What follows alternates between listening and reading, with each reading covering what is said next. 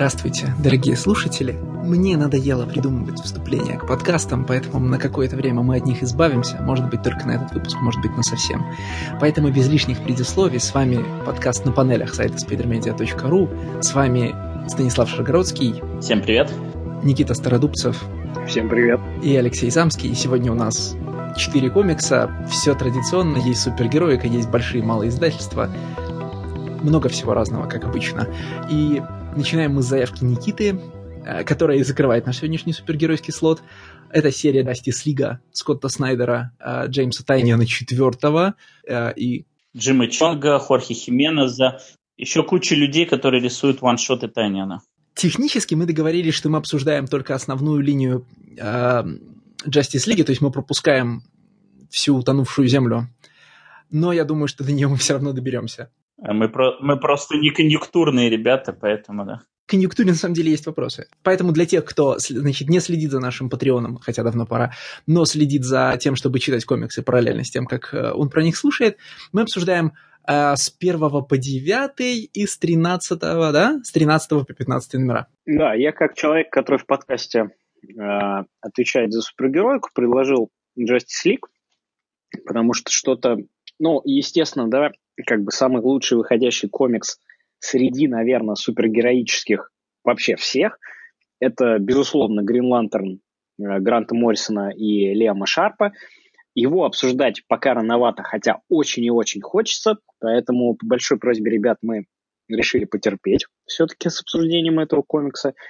И, в общем-то, другое что-то из супергероики предложить сейчас сложно – Поэтому решили остановиться на комиксе Justice League. Решил. Решила, да. И да, ты да, предложил да. обсуждать Justice League как раз, когда она перестала быть хорошей и опять стала никакой. Она ну, вообще была хорошей, да? А там э, вот ее предыдущий том, Какой который сюрприз. закончили ради Снайдера. Да, так предыдущий ее том, который закончили ради Снайдера, он был плохой-плохой, а потом туда привели, ну, вернее, туда пришел Кристофер Прист, и последние два арка в предыдущем тоне были хорошие. Я вот не считаю, что Justice League уже какое-то время была хорошей, то есть она уже очень давно не хорошая. И на самом деле я с сомнением большим отношусь к фигуре Кристофера Приста в супергеройских комиксов с большим сомнением. И, э, так скажем, я, я понимаю, почему, Леша, тебе нравится Прист, и почему для тебя приход Приста на Лигу это, ну, то есть... Как... Подожди, это racial профайлинг? Да, это абсолютно racial профайлинг, но... Ну-ка, расскажи мне об этом. Но, но тебе нравится Прист, в принципе. Тебе нравится Кристофер Прист. Я даже позволю себе сделать догадку, что тебе он нравится, начиная с Black Panther но я, наверное, ошибся. Да, ты знаешь, мне, и, скажем, и Девстрок-то его новый не понравился. Вот это здесь ты меня удивил, потому что по Девстроку среди вот людей, которые обсуждают DC-шные комиксы, э, типа Deathstroke это вообще самый лучший комикс в DC на сегодняшний момент, и типа там обсуждать, обсуждать столько, столько, что обсуждать не переобсуждать. А я просто не, не, не смог даже продвинуться в Deathstroke Приста, потому что ну, это просто скучный комикс, откровенно. То есть, смотри, есть... Э, м- технически мы сейчас обсуждаем Лигу, Лигу Приста, которая привела к Лиге Снайдера. Абсолютно, ну, не, да. Да, значит, тут какая история? А, что мне нравится в Лиге Приста, да, и вообще в, как, и вообще в случаях, когда Прист пишет какую-то, Прист пишет какую-то супергероику для работы, да, а Deathstroke — это комикс высказывания, к нему сейчас чуть позже, да, в Justice Лиге Приста есть приключенческая часть Лиги, Э, ну, там, всякие, знаешь, спасение от космических, спасение Земли от космического таракана, да, есть проблемная часть лиги, э, та, которая у Приста неизбежно Социальная, оказывается. Да, типа фэн. Э, не только фэн, да, еще и как бы предыдущие штуки, в которых, знаешь, там они спасают, они спасают город от поезда с токсичными отходами на границе богатого и бедного районов, и ветер дует в сторону богатого, поэтому они спасают, ну, типа, сначала тех, кто больше под угрозой, да, от, там, цианида в воздухе. Но окружающая публика реагирует на это так, что, типа, значит, там, э, ну, Супермен сначала ломанулся спасать богатых, и от этого происходят беспорядки на улицах, там, все такое. И нужно останавливать полицию. Социальный аспект существования супергеройской команды, да? А, да, есть фэн, это такой, ну, типа, а, а, ну, метанарратив, как обычно, да, рассуждение Но он же мышап тоже, кстати, он же тоже Конечно. А, и поверх этого есть а, необходимая, как мне кажется, часть любого комикса про Лигу а, внутренние социальные и психологические взаимоотношения Лиги. Первый из двух арков Приста, который The People versus, versus Justice League, он мне нравится в первую очередь тем, что основные, основной конфликт находится внутри Лиги. Да?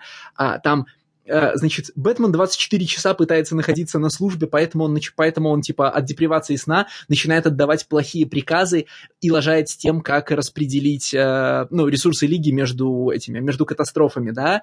Э, Wonder Woman сомневается в том, что занимается своим, ну, в том, что типа правильным делом занимается в лиге, потому что она пришла, ну, на землю э, нести идеалы мира и пацифизма, а действует все время мечом, да. Там, значит, э, ну, понятно, у, Киб... там, у Киборга есть в очередной раз комплексы по поводу того, что он э, самый младший в лиге, в смысле, the rookie, да, как бы самый новичок в команде. Напротив, там, э, Флэш, значит, Флэш загоняется тем, что ему не дают руководить операциями. Вот этот э, мелодраматический комп- компонент, он, мне кажется, всегда тоже для командного комикса важен. Интересен Исключ... ли этот мелодраматический э, контент после, скажем, такого комикса, как Identity Crisis? Конечно. В смысле, а, давайте, смотри, давай так разделим, да, есть, а, значит, типа большие комиксы, которые мы читаем как романы, а, в которых нам нужно какое-то законченное, типа какое-то законченное событие. И есть ангоинги, которые мы читаем как сериалы и от которых хотим получать а, а, конкретный комплекс переживаний, да, мы хотим приключений, мы хотим а, взаимоотношений персонажей, там, мы хотим драматургии. А, нам в некотором смысле нас комикс, в котором Бэтмен никогда не снимает маску и всегда только раскрывает преступление, нам не интересен. Мы еще хотим про, про его жизнь. И с точки зрения сочетания компонентов, мне Приставская лига потому и понравилась, да, что в ней есть а, все элементы а, командного комикса и все элементы Justice League комикса, которые мы ожидаем в ней встретить. Там параллельно с этим есть все манеризмы Приста, которые мне не нравятся. Типа его склонности делить любой комикс на, э, любой выпуск на маленькие главки с собственными названиями. А его попытка бороться с декомпрессией очень резаным повествованием. Вот мне Дестрок за нее не нравится, да? Тебя все время бросает из, из одной сюжетной линии в другую, и там, типа, я могу... Там, я слабый человек, я могу за один выпуск Дестроука потеряться в сюжетных линиях. Кроме этого, Прист всегда определенным совершенно образом пишет э, эти, как это сказать, мелодраму, да. В Дестроуке половина сюжета — это опять сюжет про семью. Тут уже раннинг э, нашего подкаста, да, как я ненавижу комиксы про семью. В смысле, не, не, не любые комиксы, да, про семейные отношения, а, комиксы, которые апри- считают, что любую драму можно вытащить из априорного суждения, что семья важнее всего, да, и что, значит, если вы, например, внезапно узнаете, что кто-то ваш, кто-то приходится вам сыном, дочерью, отцом или матерью, у вас с ним у вас внезапно с этим человеком возникают сильные отношения, хотя вы прожили 40 лет и друг друга не знали, да? А, ну и прочие штуки про, значит, семейные долги семейные, и семейные обязанности. А, в противовес этому э, Снайдеровская Тайниановская лига, да, она построена примерно как большие арки в, в JLA Моррисона. Да? Вот суперфантастическая безграничная угроза, для взаимодействия с которой нужны со- все совместные усилия лиги. Фокус только в том, что Моррисон в JLA, все знают, что это один из моих любимых комиксов, да, а, успевал в выпусках и коснуться характеров персонажей, и простроить какие-то вторичные сюжетные линии, связанные с их взаимоотношениями. Простите, связанные с их взаимоотношениями. Ну, опять же, да, с ну да, и Бэтмен, который, да, там с самого начала, и Бэтмен, который может справиться в одиночку с э, белыми марсианами, да, и дальше уже и зеленая стрела, которая бегает там в апокалиптическом мире, в котором победил Дарксайд. То есть очень много, я согласен, очень много персонажных моментов. И в том числе отношенческих моментов, да? Да, да, да. А, значит, зеленый фонарь и флэш молодые да. парни в лиге, которые да, да, да. не знают, как с этим взаимодействовать, да? Выстраиваются отношения Кайла Райнера и Уолли Уэста, да. Аква... Аквамен, который, типа, не, не, неловко чувствует себя на поверхности, все время ведет себя осторожно, да, ну, в смысле, потому что он да, слишком да, да, громкий, да. слишком сильный, ему нужно сдерживать себя, да, и прочие такие штуки. На это все находилось место в каждом выпуске. А, внезапным образом, та, значит, когда Снайдер и Тайниан делают то же самое, место на личную драму персонажа у них не остается, а у Приста остается. Но э, проблема Снайдеровской лиги, она, как мне кажется, немножко в другом. А, она в том, что очень хочется сделать как Хикман. И это очень заметно, к сожалению, ну вот по самым первым номерам.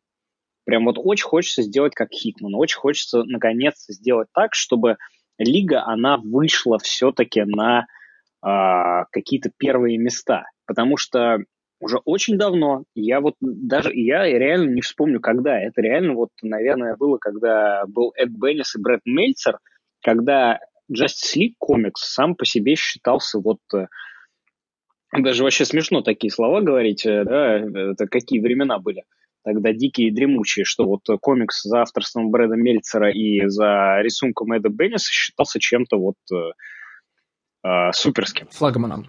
Да, флагманом. Это вообще, конечно, обалдеть, как времена меняются, но не суть. Это вот, на мой субъективный взгляд, это было вот последний раз именно тогда. А, потому что потом была многострадальная Лига Макдафи, а, да, потом а, вообще непонятно, что было. Ну, Подожди, есть, Джонс же еще был. У Джонса была лига.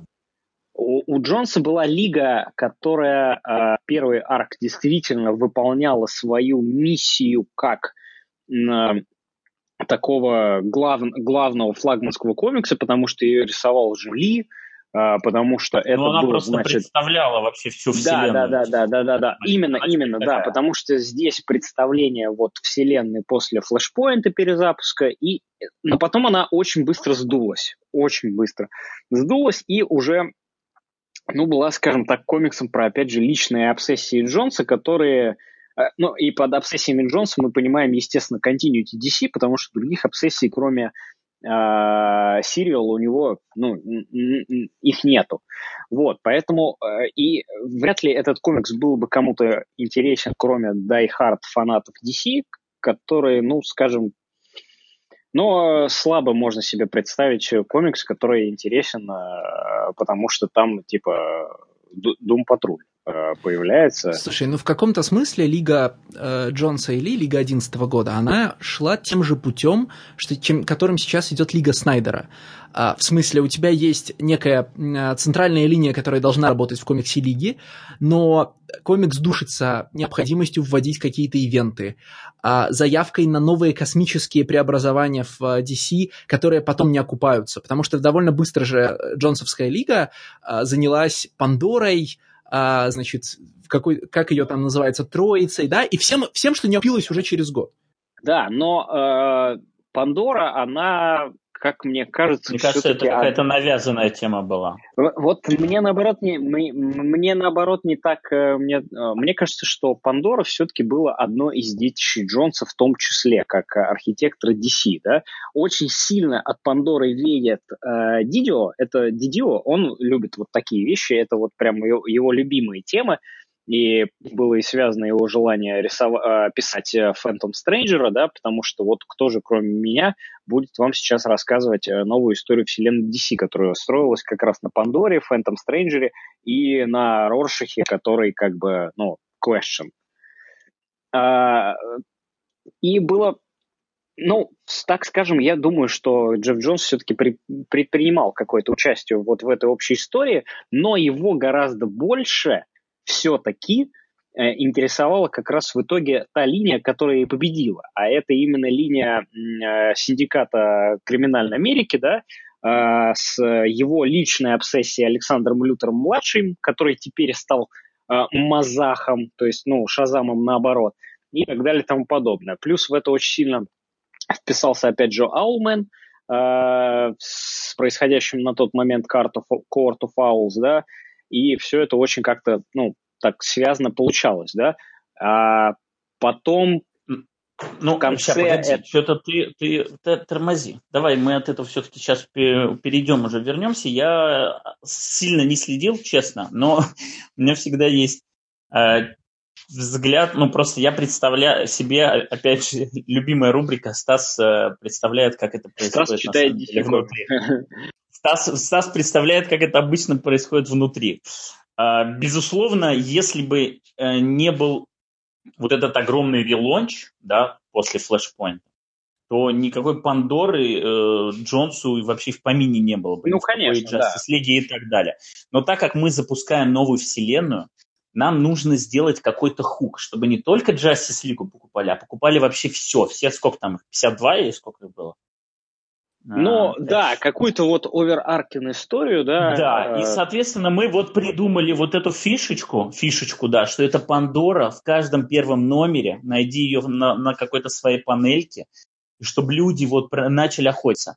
Ну, а где это рассказывать, если не в главной серии? Поэтому Джонс такой, ну, окей, окей, я понимаю, я не хочу этого делать, но я понимаю, что мне нужно это делать, ну, для да. того, чтобы все остальное продавалось. Поэтому, ну, окей, давайте. Вы, Понимаешь, вот эту фигню. Пандора, она в итоге-то оказалась, ну, э, в общем-то, не сильно важным. Она, по сути, оказалась плотпоинтом, которая просто открывает э, как раз э, путь в мир э, криминальному синдикату, да?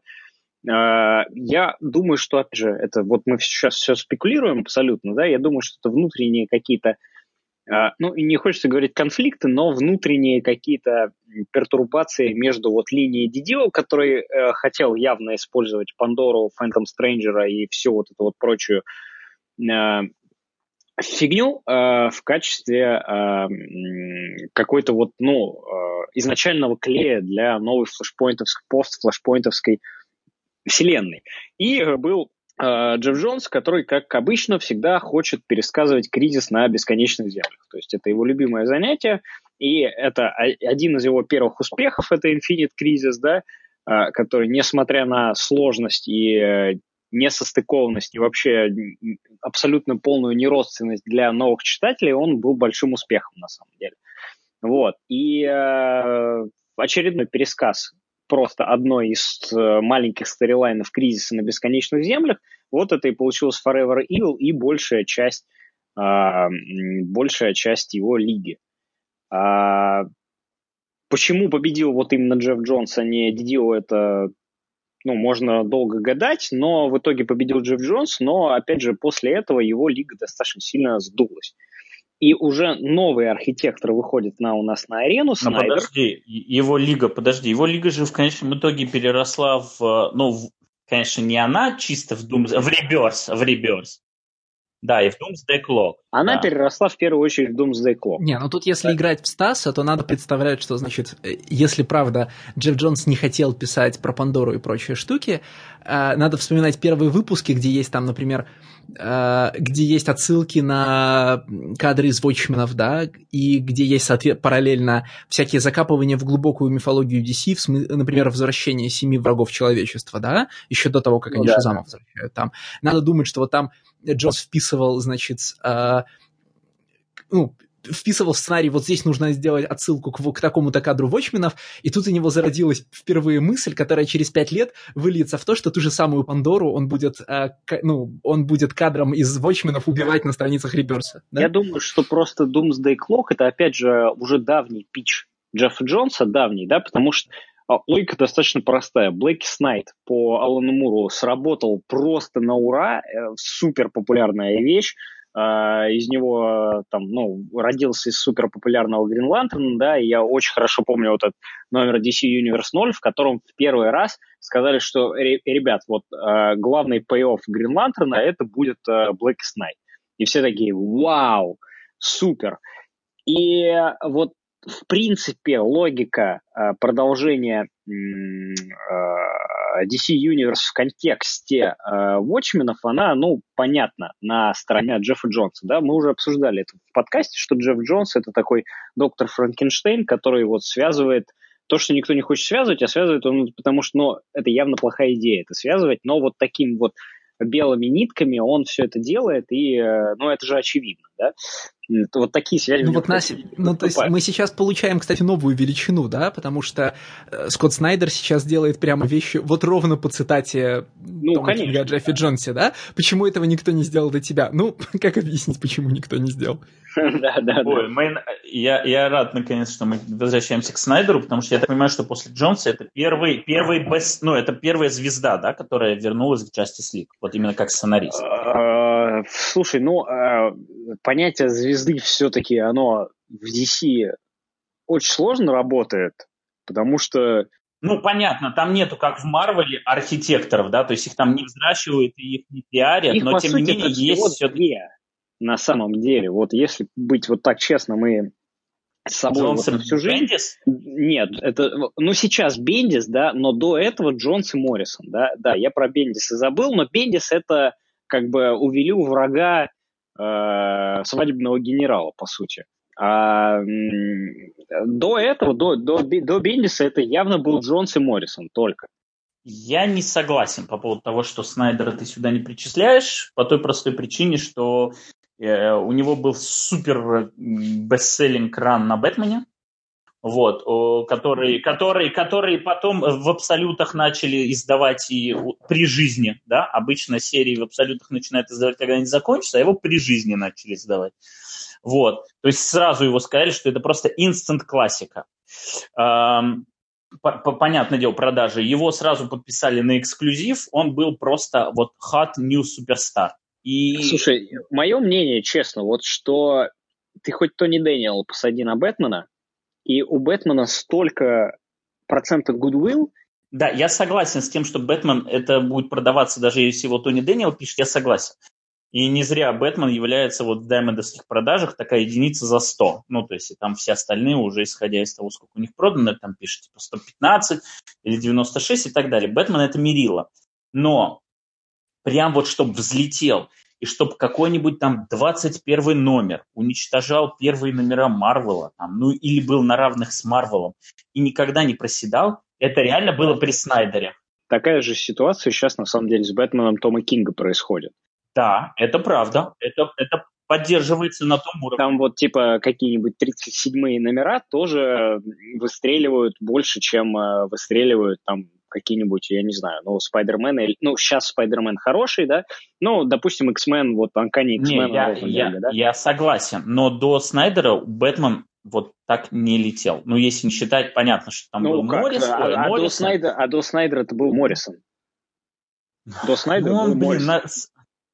Ну, Но серьезно. Инки и его, они, они, по-моему, так не продавались. Бэтинк, нет, нет, Бэтинк до перезапуска флешпоинта продавался еще как и был самой обсуждаемой серией. Это были первые номера Бэтинка. Про обсуждаемой где... серии вопросов нет. Где Про был Яник Пакет тогда, и Бэтмен Инк очень хорошо заходил, и он как раз заходил э, еще лучше, чем Бэтмен и Робин, потому что все-таки вернулся Брюс Уэйн. Вот.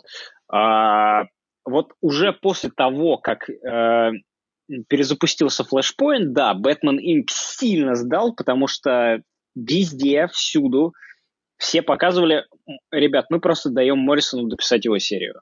Это, вот можете, всем похрен вообще. Вот сейчас Снайдер и Капула – это официальная серия, что, опять же, придает э, мне уверенности в своей теории, что вот реально – если сделать серию Бэтмен, сказать, что, ребят, вот про континьюти это она, она самая главная, и поставить, писать кого угодно, вот серьезно, она будет продаваться, и этот человек в любом случае будет, ну, не станет такой звездой, да, потому что Снайдер все-таки, ну, компетентный писатель достаточно, да, но поставь, вот повезло бы не Снайдеру, например, повезло бы Тиньону тому же, да, вот было бы с Тиньоном сейчас то же самое. Вот я уверен в этом. И Снайдер был бы его подмастерьем. Серьезно, и не забывайте это... про такой важный компонент, как дать достаточное количество номеров. Пожалуй, что кроме, кроме Бэтмена сейчас никому не дают писать столько выпусков. Да. И когда да, у да. тебя очень много номеров, на этом фоне э, запоминается лучшее. Я тут недавно значит, из, из там наполовину профессиональных, наполовину ностальгических побуждений пошел прочитать, по-моему, Black Mirror этот сборник называется. Ну вот, типа, э, хитовый, но не основной стайл, да? И там три четверти хардкавера полная чушь. В смысле, э, типа, в стандартном, в стандартном номере того периода у Снайдера дается, значит, одна страница на, на номер – а, продвижение основной его интересной линии про, значит, Джеймса-младшего, да, ну вот линии с маньяком, а все остальное это супер простецкие истории про проходных злодеев, там пол выпуска драка, пол выпуска экспозиция, забыли и больше никогда не касались. Это злодеи, которые вот типа делаются для добавления в Rush Gallery, но в конечном итоге они потом оказываются только в видеоиграх от Rocksteady про Бэтмена, да, потому что никто ими не пользуется. Там есть э, чувак, который делает э, аукционы, и на котором он аукционирует э, тот самый э, ломик, которым убили Джейсона Тода. Там есть вот этот вот э, Тайгер, кто ну, короче, тигровая акула, которая скармливает всех тигровым акулам и так далее и тому подобное, да. И правильно, в Black Mirror самая интересная история это вот как раз про Джеймса Гордона-младшего, который оказывается э, ну, в общем, очень странным маньяком, да. И... Да, и в моей памяти, знаешь, весь Black Mirror был историей про Джеймса Гордона младшего в котором, типа, были пятистраничные вкрапления э, про проходных персонажей, а оказалось все с, с точностью наоборот. Вот, э, да, на самом деле, вот, честно, в моей памяти Black Mirror, он все-таки про Джока и Франковиллу. Вот в первую очередь это все-таки Джок и Франковилла, тогда еще только-только открывавшийся, а не э, художник уже, который просто сейчас полностью рисуют эти пинапы для, ну, для того, чтобы их продавать. Он всю жизнь пинапы рисует. Вот, но, а, понимаешь, вот в тот момент э, Франковилл, он был на... Просто он не был так известен, это факт, да. То есть он... Да, он был на Black Panther, который вместо Daredevil писал Дэд Лис, да. рисовал, соответственно, Франковилл. И вот на Black Mirror это было что-то необычное, удивительное и вот, ну, классный художник. И ну, Джок, просто который очень достаточно... на контрасте работал с Джоком да, Да, а Джок, он и достаточно редко Очень узнаваемые, очень узнаваемые, но они очень классно работали именно на контрасте. О Снайдере я хотел бы... Э, просто так быстро убежали. Я абсолютно на 100%, на 1000% согласен с Никитиным тезисом по поводу того, что э, Снайдеру не дает э, покоя слава Хикмана. Вообще, последнее время, вот, я не знаю, последние лет 10, у больших авторов, когда они заходят на флагманскую серию, типа Мстителей, Justice League, ну ладно, за Justice League я не так слежу, но вот у всех есть какие-то комплексы и желание переплюнуть предыдущего в плане масштаба. Вот мне нужно что-нибудь такое, вот после чего можно вообще закрывать тему масштаба, потому что я сейчас придумаю самое-самое-самое, вот выше самого высокого. И каждый раз это утомляет, потому что, ну, сначала это работает, да, когда первый раз сталкиваешься, ты думаешь, ну все, как вот с этим можно справиться? А после того, как это превращается в рутину, ты думаешь, О, окей, опять очередная какая-то концептуальная вещь, очередные какие-то behind-the-scenes злодеи, очередной какой-то древнейший суперсекрет вселенной. И и это вообще не вызывает никаких эмоций. Я говорю сейчас не конкретно про Justice League, я говорю про любой там марвеловский комикс, который предпринимает такую попытку. И, к слову, в Хикмановском ране мне тоже большая часть этого не нравилась. Вот именно попыток сделать этого масштаба. Но Хикман, по крайней мере... Ну, а, он, он был одним из первых. Э, скажем, это во-первых. А во-вторых, он все-таки старался как-то это делать не вглубь, а вширь, что ли. То есть он старался э, какие-то уголки, не то что вот у нас существует уголок, а мы сейчас побольше-побольше покопаемся в этой песочнице и что-нибудь из поглубже достанем, и вот, пожалуйста, сделаем редкон. Оказывается, вот оно еще что есть. А он старался какие-то новые уголки раскапывать и пытался эту вселенную ну, да, чуть-чуть а, расширять. Органично да. ее расширять, да, не с помощью редконов. А у Снайдера, скажу, а у Снайдера просто... она была органичная. Она органичной, она была во многом... Любимая тема, Алексей говорит про ран Хикмана на Мститель.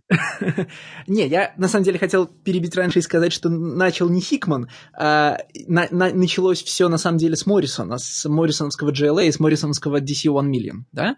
Вот оттуда это, вот оттуда вся эта а, весь этот способ рассказывать истории про тотальность идет.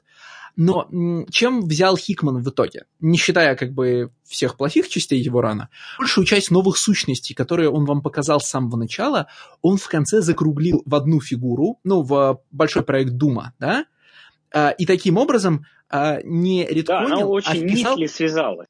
Да, а вписал в континуити в рамках своего рана. То есть мы, вполне, мы не, не должны спрашивать себя, а как нам относиться ко всей хронологии Вселенной теперь, когда в нее ввели, там, не знаю, новую манифестацию, как это делает периодически Старлин, да?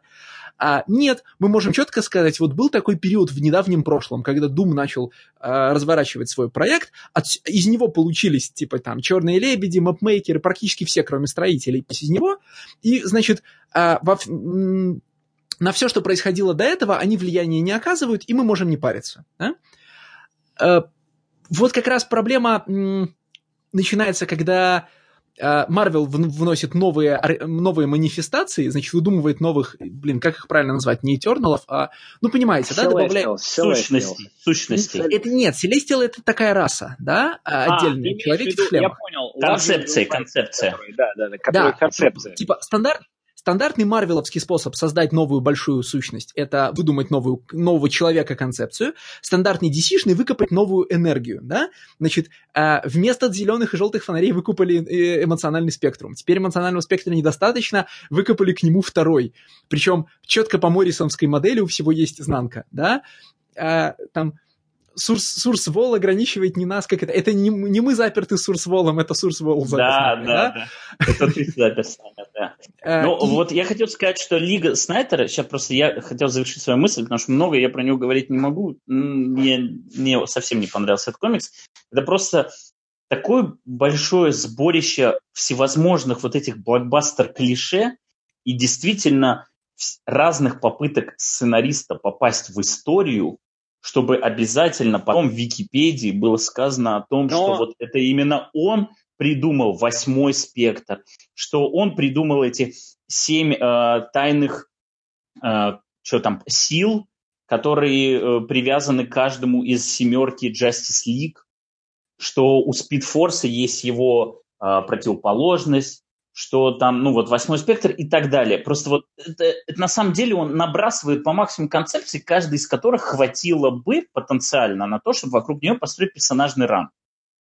Но если быть откровенным, то вот то, что ты сейчас описываешь, оно было же точно так же заметно очень сильно и на его Бэтмене. То есть, когда он писал Бэтмена, вот у него все, каждый, каждая арка, э, она была направлена на то, чтобы вот войти в аналы э, истории про Бэтмена. Да? И вот а я это продолжаю вашу же мысль, потому что вы это обсуждали при металле. Ну, да, я уже не помню, на самом деле, еще при, при металле обсуждали. Кстати, вот э, пока мы вспомнили металл, да, металл мне очень нравится, но мышапы мне в нем совершенно не нравится. И, по-моему, я это упоминал, что вот э, как раз мышапные Бэтмены – это одно из самых, э, э, ну, неинтересных вещей в комиксе. Стас, ты вот сказал про эту про, нов, про новые энергии, да, и про, скажем, альтернативу с, силе, э, значит, Speed Force'у, ты же, конечно, не читаешь флеша в ongoing'е, я один страдаю, да? Я не то, что флеша в ангоинге не читаю, я не один DC комикс в ongoing'е не читаю. Так вот, чуваки, смотрите. Во-первых, значит, э, Still Force придумали давным-давно, потому что он действительно был привязан к персонажу Черепахи какое-то количество лет назад. Но он, э, знаешь, мне, мне, я сейчас боюсь ошибиться, может быть, он даже всплывал еще в какие-нибудь 60-е, но там он был использован один раз и заброшен, а потом его выкупали, выкопали второй раз и из комичной концепции сделали реальную. Но что происходит, э, происходило недавно в раннем флеше?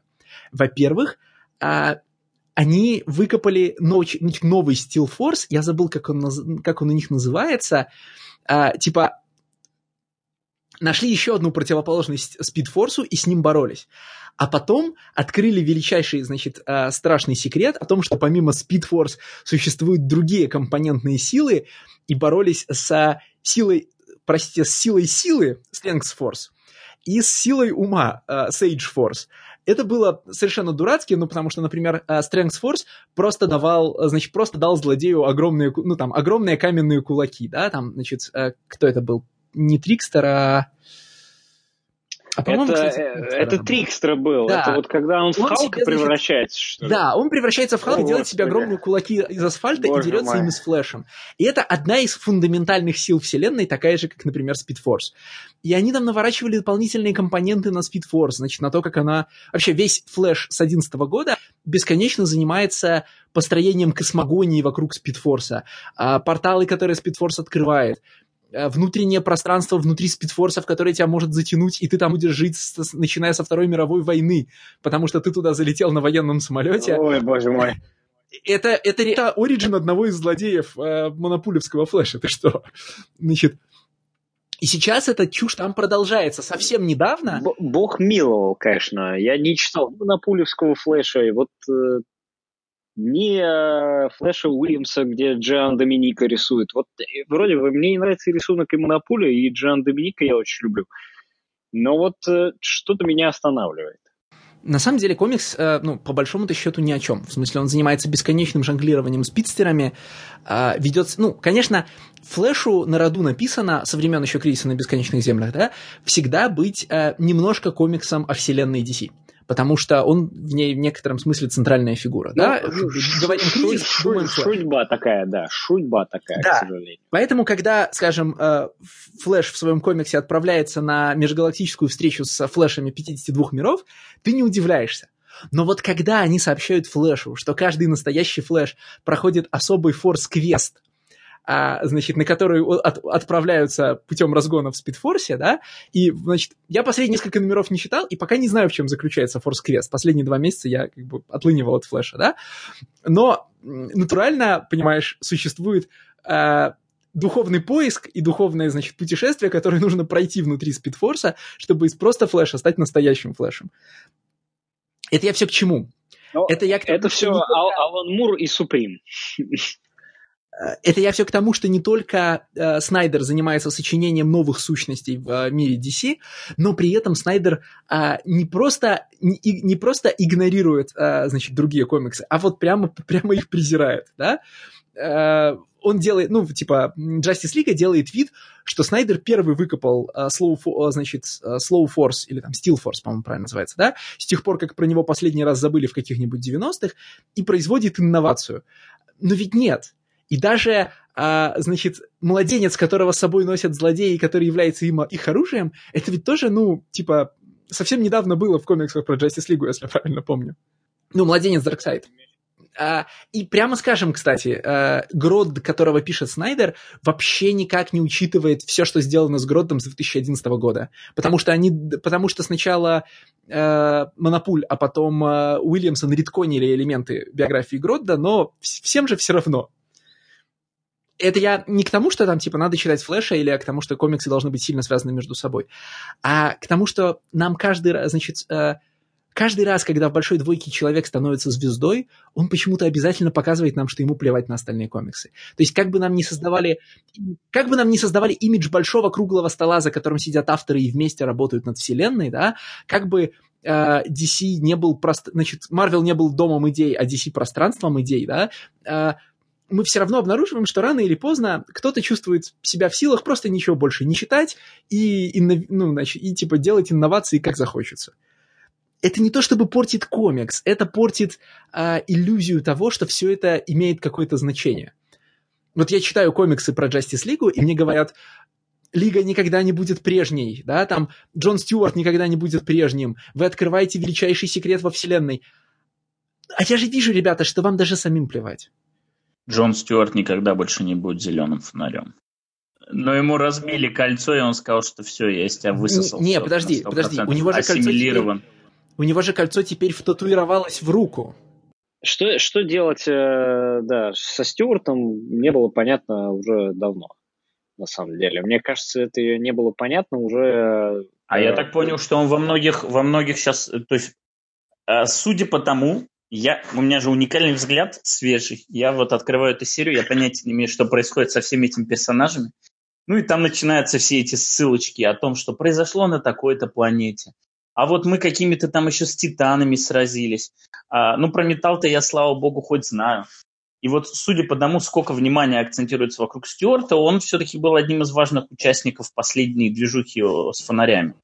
Что типа он ну, был лидером? Слушай, не, не, ну как бы он был лидером вот в этом э, комиксе, в котором, э, который на самом деле про Израиль и Палестину, где э, зеленые фонари и корпус Синестр живут э, ну, друг, друг рядом с другом и, в общем-то, занимаются одними и теми же вещами, да, э, и все друг друга там не любят, э, подталкивают и что-то еще такое. А живут они на О, то есть вот Просто насколько... Это, опять же, чтобы понимать, насколько гениален просто комикс э, Моррисона, который всю таки хероту вообще выкинул нахрен, и сейчас там, о, нормально, это комикс про ментов в космосе с, ну, со стандартными, в общем-то, мотивами Моррисона, да. И это замечательно просто.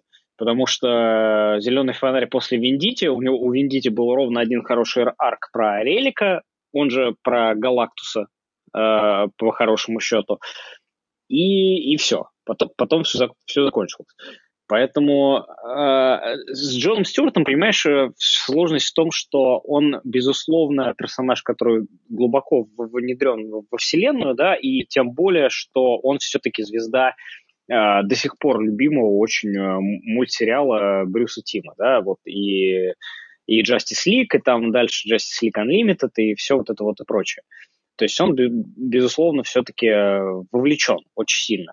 Но звезд среди зеленых фонарей так много, при том, что они уже даже а, начинают отпочковываться в э, нелюдские звезды, то есть это уже не только Хелл Джордан, это не только Кайл Рейнер, это не только этот, как его, Гай Гарднер, Uh, и их становится уже достаточно много. Это и Хейя Пузерс, да, и uh, тот же Синестра, который то зеленый фонарь, то не зеленый фонарь и так далее и тому подобное. То есть каст настолько раздут, и там настолько уже много персонажей, которые претендуют на значимость, что Стюарт при, э, при отсутствии каких-либо вот, ну, таких вот э, характеристик, которыми можно описать его за два или три слова, он ну, отходит на второй план.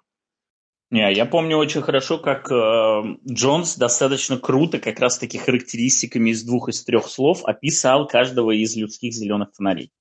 Что типа этот вояка, этот художник, э, этот Да, архитектор. это очень мощная, это очень мощная страница. Если бы, э, ну, по-хорошему она должна иметь значимость, знаешь... Да, willpower она должна иметь значимость как первая страница All Star Супермена в смысле формульности для персонажей. Ну, только звездный, ну, все-таки зеленые фонари не настолько важная вещь, как All Star Супермен.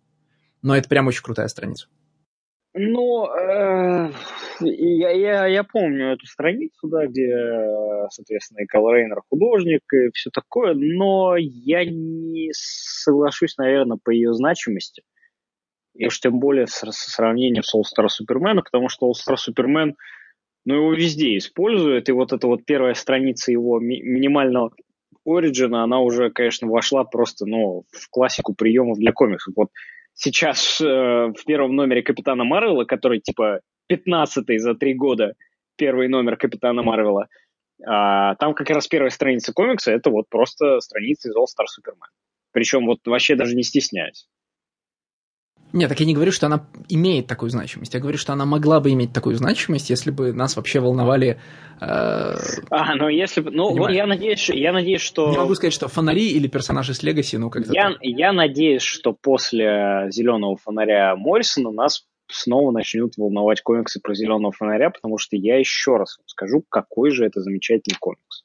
Просто замечательный. Ну, просто знаешь, если бы в каком-нибудь... Что у нас еще бывает с Легаси? Э, ну, хотя бы флеши, знаешь, вот в серии флеш там тоже действовало до недавнего времени три, может, даже три с половиной флеша, если бы можно, ну, типа, если бы можно было сделать страницу, в которой каждый из них описывался бы двумя словами, там, тремя, было бы круто, но э, страничка с зелеными фонарями не имеет такой значимости, и никто, не стрем... и никто поэтому не старается.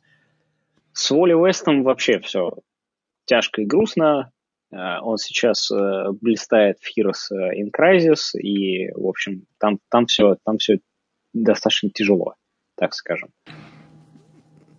Давайте все немножко про Justice League.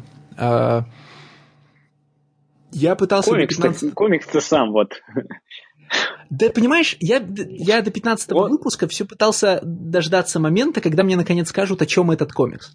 Потому что если большие... Ну, на самом же деле, да, Justice League это не э, командная серия, это ивентный комикс, который прикидывается комиксом. Абсолютно верно. Абсолютно, сто процентов верно, да.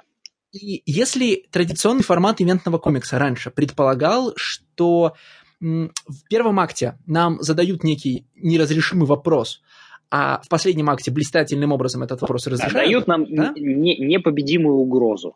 А, То и, теперь появился новый сорт, да? Нет, смотри, теперь появился новый сорт.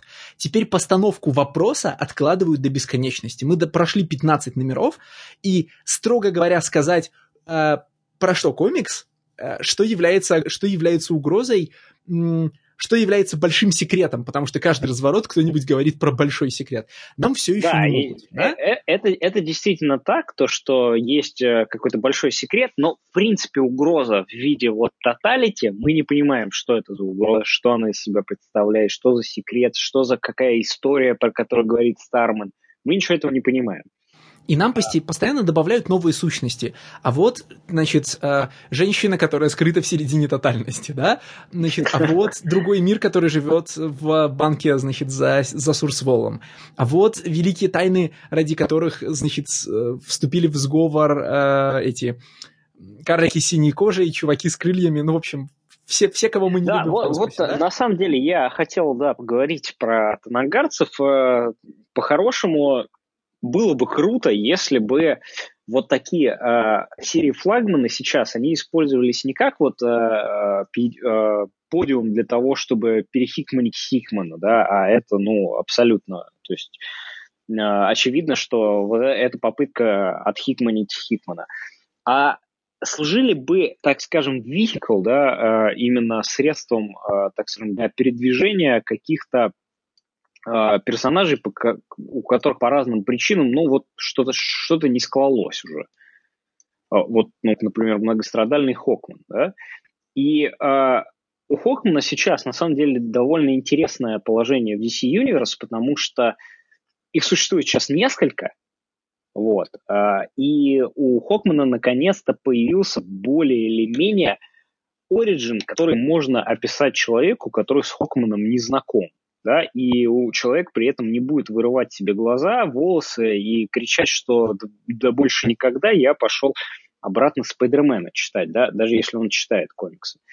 И э, очень жалко, что вот Justice League, он используется действительно как ивентный комикс, который вот э, притворяется, так скажем. Там есть клевые моменты, да, например, с Лютером. Мне очень нравится э, там вообще, в принципе, персонаж Лютера, который, опять же, будет бороть неизвестно что и неизвестно как, но у него там есть моменты, например, он решает э, типа, выкупить э, дом ветеранов, который посещал его отец, и взорвать его к чертовой матери, да, это ничего общего вообще не имеет с сюжетом комикса, но это вот такой кла- классный флейвор момент персонажа. Да? Не знаю, мне показалось это сразу опять, я, я читал эту сцену и думал, вот Леша Замский сейчас обрадуется. Вот у него а, ты имеешь в виду про семью? комплексы про отца, да, вот он выкупил и за то, что вы, сволочи, не, отнимали не, время у нас, я вас взорву. Не, это просто клевый персонажный момент, э, который показывает, Стас, что... Я в этом месте был значительно сильнее отвлечен э, обтеканием мысли. Значит, короче, я до сих пор до конца не обтек мысль, что, происходя... что весь происходящий космический конфликт ведется ради дверной ручки. Э, Причем, э, ну, никто не скрывает, что он ведется ради дверной ручки, да. Значит, ей уже, ей уже насмерть кого-то забили и еще кого-то попытались, ну, понимаешь. Э, я прям даже не знаю.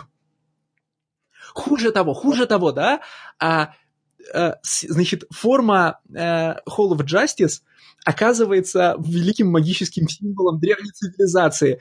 Где-то я это уже видел больше одного раза. Самое, самое крутое, это что Hall uh, League of Justice это перевернутый Legion of Doom. Про это ну, много людей забывают. Это на самом деле клевый, клевый момент тоже. Ну, то есть это общеизвестный момент, но его давно никто не Э, вытаскивал, что, в принципе, это просто ну, перевернутый э, Hall of Justice, э, вот именно место, где Legion of Doom сидит.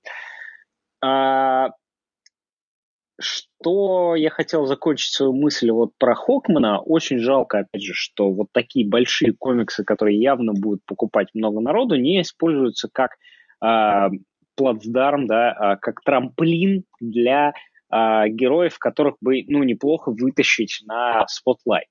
И рассказывать, в принципе, чин, чинить Хокмана в самой серии про Хокмана, это, ну, бесполезная затея, потому что никто не будет читать Хокмана. А, по сути, про него был на самом деле event Metal, он там играет достаточно большую роль. И вот сейчас про Картера Холла, который вот не Катар Холл, который Сэвидж Хокман, а просто Картер Холл, я понимаю, оставайтесь со мной пока. А, его можно было бы хорошенечко так пропихнуть, скажем, в Justice League, потому что... А где он сейчас, кстати, вот после Металла-то?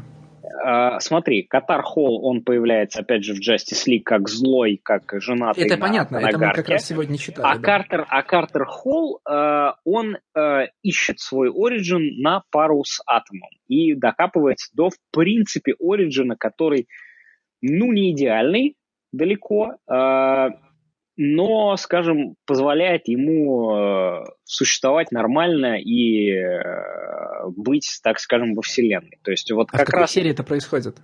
Это происходит в серии Хокман, которую а, пишет, э, ага. да, которую пишет Виндити, вот, и рисует Брайан Хич. То есть это такая widescreen серия, где вводятся ну, селестиалы опять очередные, да, которые завязаны вот на Хокмане и на разных итерациях Хокмана. И э, как Хокман со своими итерациями э, справляется. В общем, короче Ты говоря... же понимаешь, что формулировка серия Хокман, которую пишет Вендитти, рисует Хич, это там три причины ее не считать... Абс- не абсолютно, да. да. Я, я, я про это и говорю, да, то, что в принципе то, что делают сейчас Вендити и э, Хич, это на самом деле, ну, удобоваримов, э, если мы говорим про вот именно э, супергеройские комиксы. Да? Э, просто задача реально починить персонажа, потому что никто не знает, что с ним делать. И, в принципе, если ту же самую, вот тот же самый сторилайн было бы засунуть в Justice League, то он бы вполне там сработал и как масштабный, и как персонажно интересный, да, только вместо Атома ему бы помогал, например, Justice League, да, а мешали, ну, тот же Legion of Doom или какие-то Uh, ну, враги Хокмана, это, конечно, кроме Shadow FIFA, сложно кого-то вспомнить на самом деле. Но, скажем, почему бы не взять, не сделать, как uh, делал, например, Фрэнк Миллер, просто взять uh, Кингпина у Спайдермена и сделать его врагом Daredevil. Да, вот э, сегодня, ну, то есть от а, одного, от одной Gallery открепить, к другой прикрепить. Это вполне можно делать, и это было бы интересно. Это не то, что я так люблю Хокмана, просто мне кажется, что вот такие комиксы, как Justice League, они в издательствах должны с, э, существовать как вот э, как плацдарм, как э, трамплин для каких-то других э, героев, которым почему-то не счастливилось занять место в тройке или занять место какое-то популярное, да. И это, ну, в принципе, это логично, на мой взгляд. Слушайте, а сколько номеров осталось до конца Doomsday Clock? А, слушай, по-моему, уже что-то типа 4. Просто будет очень смешно, если конец э, арки, э, ну, не арки, может быть, будет очень смешно, если э, Снайдер на Justice League работает на самом деле на сведение с первым выпуском Doomsday Clock.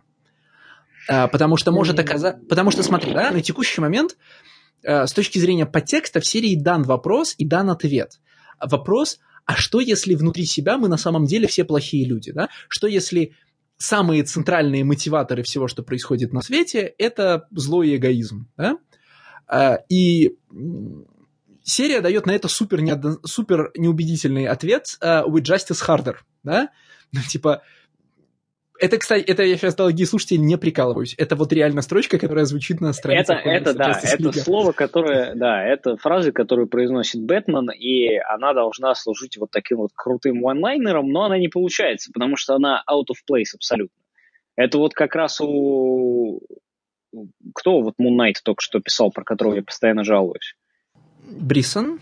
Нет. Нет, не Брисон. Э, может быть, Розенберг? Я же постоянно жалуюсь на Розенберга. Нет, там этот ваш, э, господи, который мой любимчик-то. Брисон, по-моему, да, он пишет. Нет, Брисон не писал Муннайта. Ну ладно, к чему ты? К чему ты это? Ну, я к тому, что вот в комиксе Муннайта, который рисовал, э, соответственно, человек, который ответственен за... Господи, что у меня с памятью сегодня? За тот Марк самый комикс. Пишет. Вот, Марк Бемис, да, вот. Э, я постоянно жалуюсь на Бемиса, потому что он пишет комиксы, которые вообще никак не сходятся в тональности. То есть в комиксе происходит одно, а ди, э, тональность диалога совершенно другая, да, или появляются моменты, которые выпрыгивают из э, той же самой тональности на голову вперед, и потом куда-то опять возвращается все.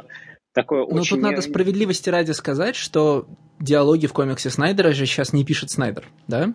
С а, какого-то, по-моему, с 11 но... Ты хочешь сказать, Да, с 11 номера их пишет Тайнион. В смысле, story by Скотт Снайдер и Джеймс Тайнион, words by Джеймс Тайнион. А, так что, ну, как бы, а проблема тональности в комиксах Тайниона была всегда. Погоди, погоди. Еще раз. Снайдер пишет свою часть, Тайнин пишет свою часть. У них разделено нет, четко. Нет, с 11 по-моему, примерно номера, или 12 короче, вот после, после «Утонувшей земли», да, а в, в титрах комикса написано сюжет э, Скотт Снайдер, Джеймс Тайнион, слова Джеймс Тайнион. Mm, ну, продолжай. Не, ну, типа, и совсем не удивительно, что Тайниону не удаются диалоги. Кто помнит комикс, в котором Тайниону удавались диалоги? Я вообще слабо помню комиксы Тиниана, но Тайниана, но ну да, наверное. В смысле, мы один обсуждали даже. Да, ну конечно, мы, мы обсуждали его, но он у меня улетел из головы и точно так же, как э, когда я его и обсуждал, потому что, ну, come on, типа, всерьез будете обсуждать Тайниана? Я, кстати, хотел спросить вас про конъюнктуру. Я не могу спорить с тем, что ивент «Утонувшая земля» э, связан с выходом комикса про Аквамена. У меня только один вопрос к тем, кто умеет предсказывать поведение э, компаний. Почему он вышел на два месяца раньше, чем нужно? Вся «Утонувшая земля» закончилась в ноябре. И это супер странно для меня. Может быть, чтобы, то есть, типа, подготовить людей, э, комикс-фанатов именно – к тому, что, друзья, вот смотрите, что может быть в фильме про Аквамена. Смотрите, друзья, вам нужно купить э, последовательно комиксы Аквамен Justice League номер один и Justice League Аквамен номер один и не перепутать, в каком порядке они идут. Ну, это, конечно, ну, я поэтому и отказался от его почтения, потому что это, во-первых, выглядит как адский кэшгрэб, э, совершенно четко понятный и, в общем, мало кому интересно. А во-вторых, он совершенно адски сделан, вот как э, делал, ну, была такая привычка делать э, херовые кроссоверы, которых хрен поймешь, как э, с чек-листом разобраться, да.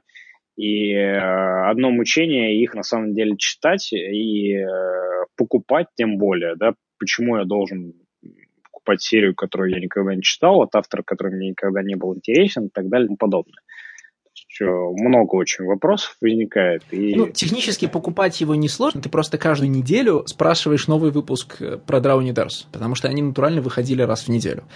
А, я ты знаешь, из этого ивента извлек только одно понимание, что Дэн Эбнет так мутно пишет Мэна, потому что на самом деле он хочет писать Титанов и хорошо пишет Титанов. Там, э, ну, ивент строился чего, да? Два выпуска, которые называются Драуни Дарс, типа начало и конец. А, три выпуска Justice League, два выпуска Амен, не три, и то ли два, то ли три выпуска Титанов. И вот выпуски Титанов были внезапно, ну, я не могу сказать, что они были хорошие в смысле сюжета. Они были, ну, это, сюжет в них был от утонувшей земли, то есть жвачка. Они внезапно были бодренько написаны. Там, значит, типа, в команду возвращается их старый товарищ, я вот только не помню, его зовут Гарс, а, Гарт, а кто вот он был раньше по кликухе. По-моему, это первый Аквалед. Темпест. А, вот, значит... Tempest. Он сейчас Темпест. Это сейчас его так зовут, да? Когда он...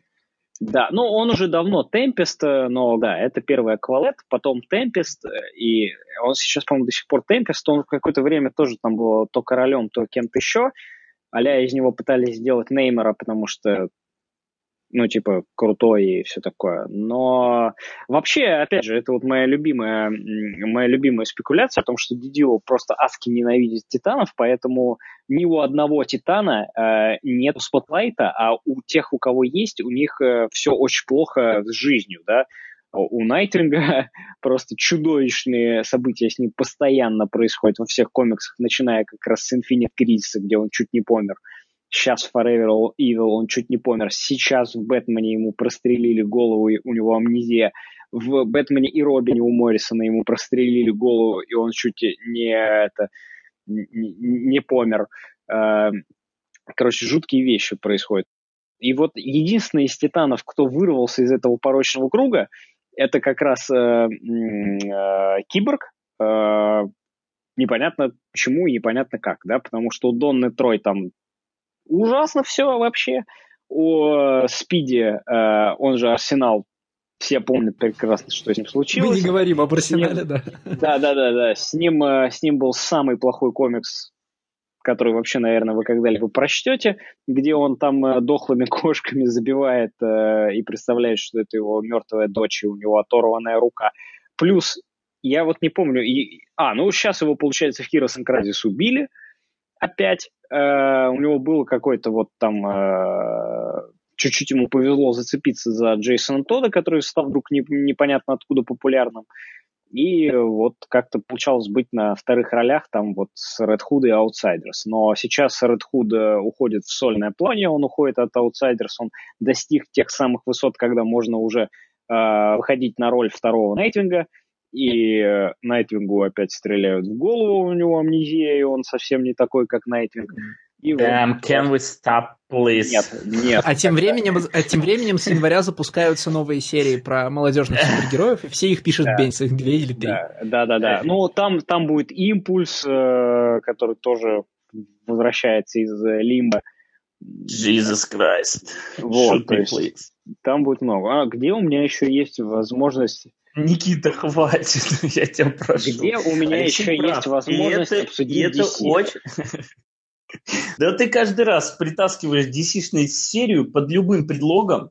Сейчас ты даже уже, сейчас ты уже даже не скрываешь того, что это комикс вообще, вообще фигня проходная. Я просто хочу, да, просто хочу DC-шные комиксы. Вот Будем обсуждать Грин Лантерна? Будешь э, вот, э, Надо спешл делать по Грин Лантерну, потому что Грин Лантерн я, я не могу. Я вот прям каждый раз, когда выходит номер Грин Лантерна, это вот ну, просто что-то невероятное. Я всем очень советую читать Грин Лантерна. Его можно получать от него удовольствие, даже если нет э, каких-то обширных знаний по DC или вообще нет никаких обширных знаний по DC, э, потому что ну, просто хороший комикс. Он очень классно написан, он Я очень надеюсь, классно нарисован. Третья рекомендация будет последней про этот комикс.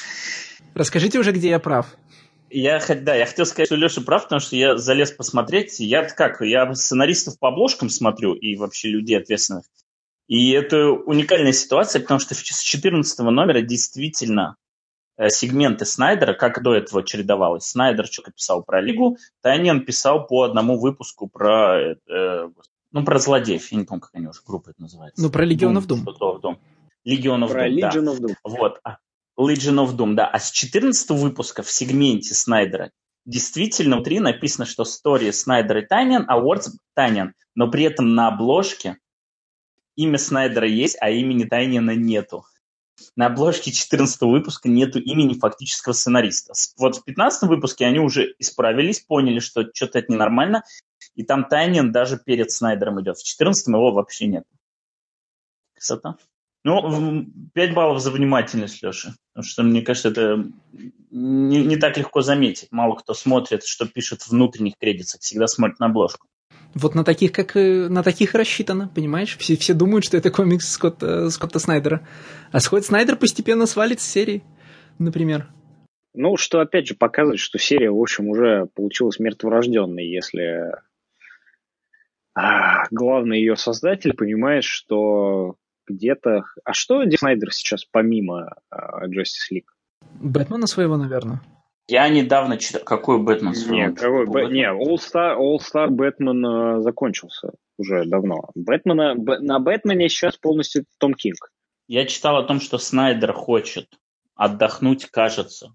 Я могу обманывать, но мне кажется, что я читал именно это где-то в Твиттере он это написал, из этого сделали новости, и она меня попала, что он хочет отдохнуть от э, супергеройских комиксов, что он от них устал, и он хочет э, вернуться и пописать авторских, потому что, во-первых, он никак не допишет «Американскую вампира», которого обещал уже лет пять как закончить, и он типа в этом году обещает вернуться к третьему циклу, который на самом деле продолжение второго, и это будет финальное.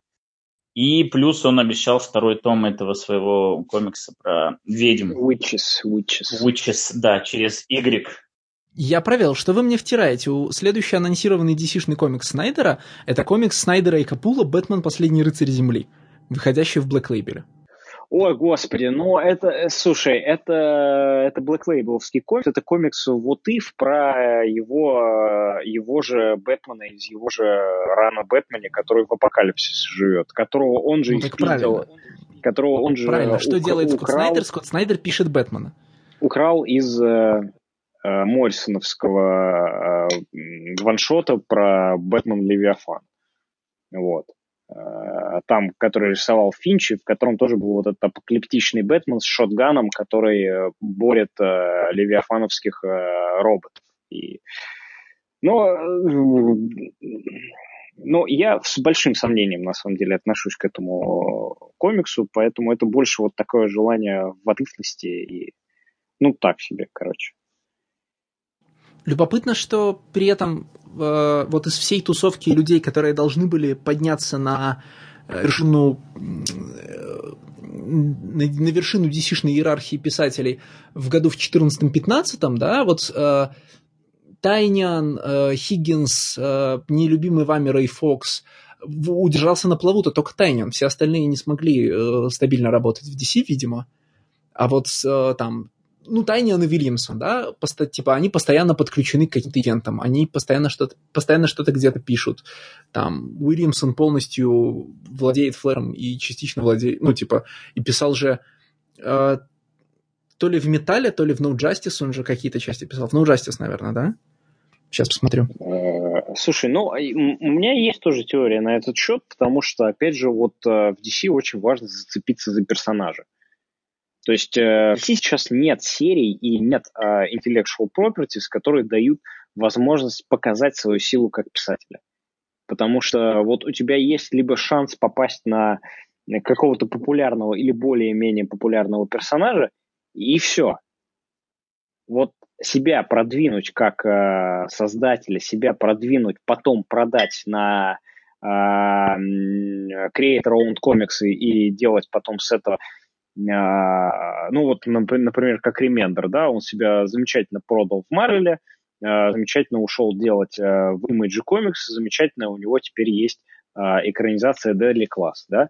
Вот DC не дает таких возможностей, да, они дают такую возможность только вот все, у тебя получилось зацепиться на Бэтмене, и Бэтмен тебе дает возможность, да, написать какую-то э, серию там, да, и все, а других таких нет. Вот э, ты сидишь на, зеленых, на зеленом фонаре 60 выпусков, да, как это делал Виндити, и хрен бы вообще кто знает, какой из себя писатель Виндити. Ну, то есть ни, никто не может сказать, что да, я вот пойду читать этот комикс за Виндити. Нет, Нет просто... подожди, ты, ну, yeah. ну, э, не, он просто, блин, Виндити никогда не будет ремендером, понимаешь? И, соответственно, неважно, что там в DC, не в DC. Виндити это автор, который никогда не напишет авторский комикс, который будет настолько популярен и крут и интересен, что его возьмут и экранизируют. Ну, э, конечно, нельзя заикаться, экранизировать могут что угодно, да, и э, там, я не знаю, ковбой против пришельцев Ван Ленте, вот, но э, суть, суть в том, что у Marvel просто так прекрасно тогда совпало, что он первым подсуетился и взял всех этих имиджевских Rising Stars, и Гиллина, и э, этого, и Хикмана, и Ремендера, которого даже имидж уже бросил, потому что Fear Agent он в Dark Horse дописывал. И вот так вот Marvel круто их взял, э, ну да, он так круто взял, вырастил до... И Фрэкшена. Круто взял, вырастил до суперзвезд, и потом, отпусти... ну, и потом они вернулись э, в Image и уже стали королями, потому что у них бестселлеры. В общем, они очень классно Marvel как платформу использовали.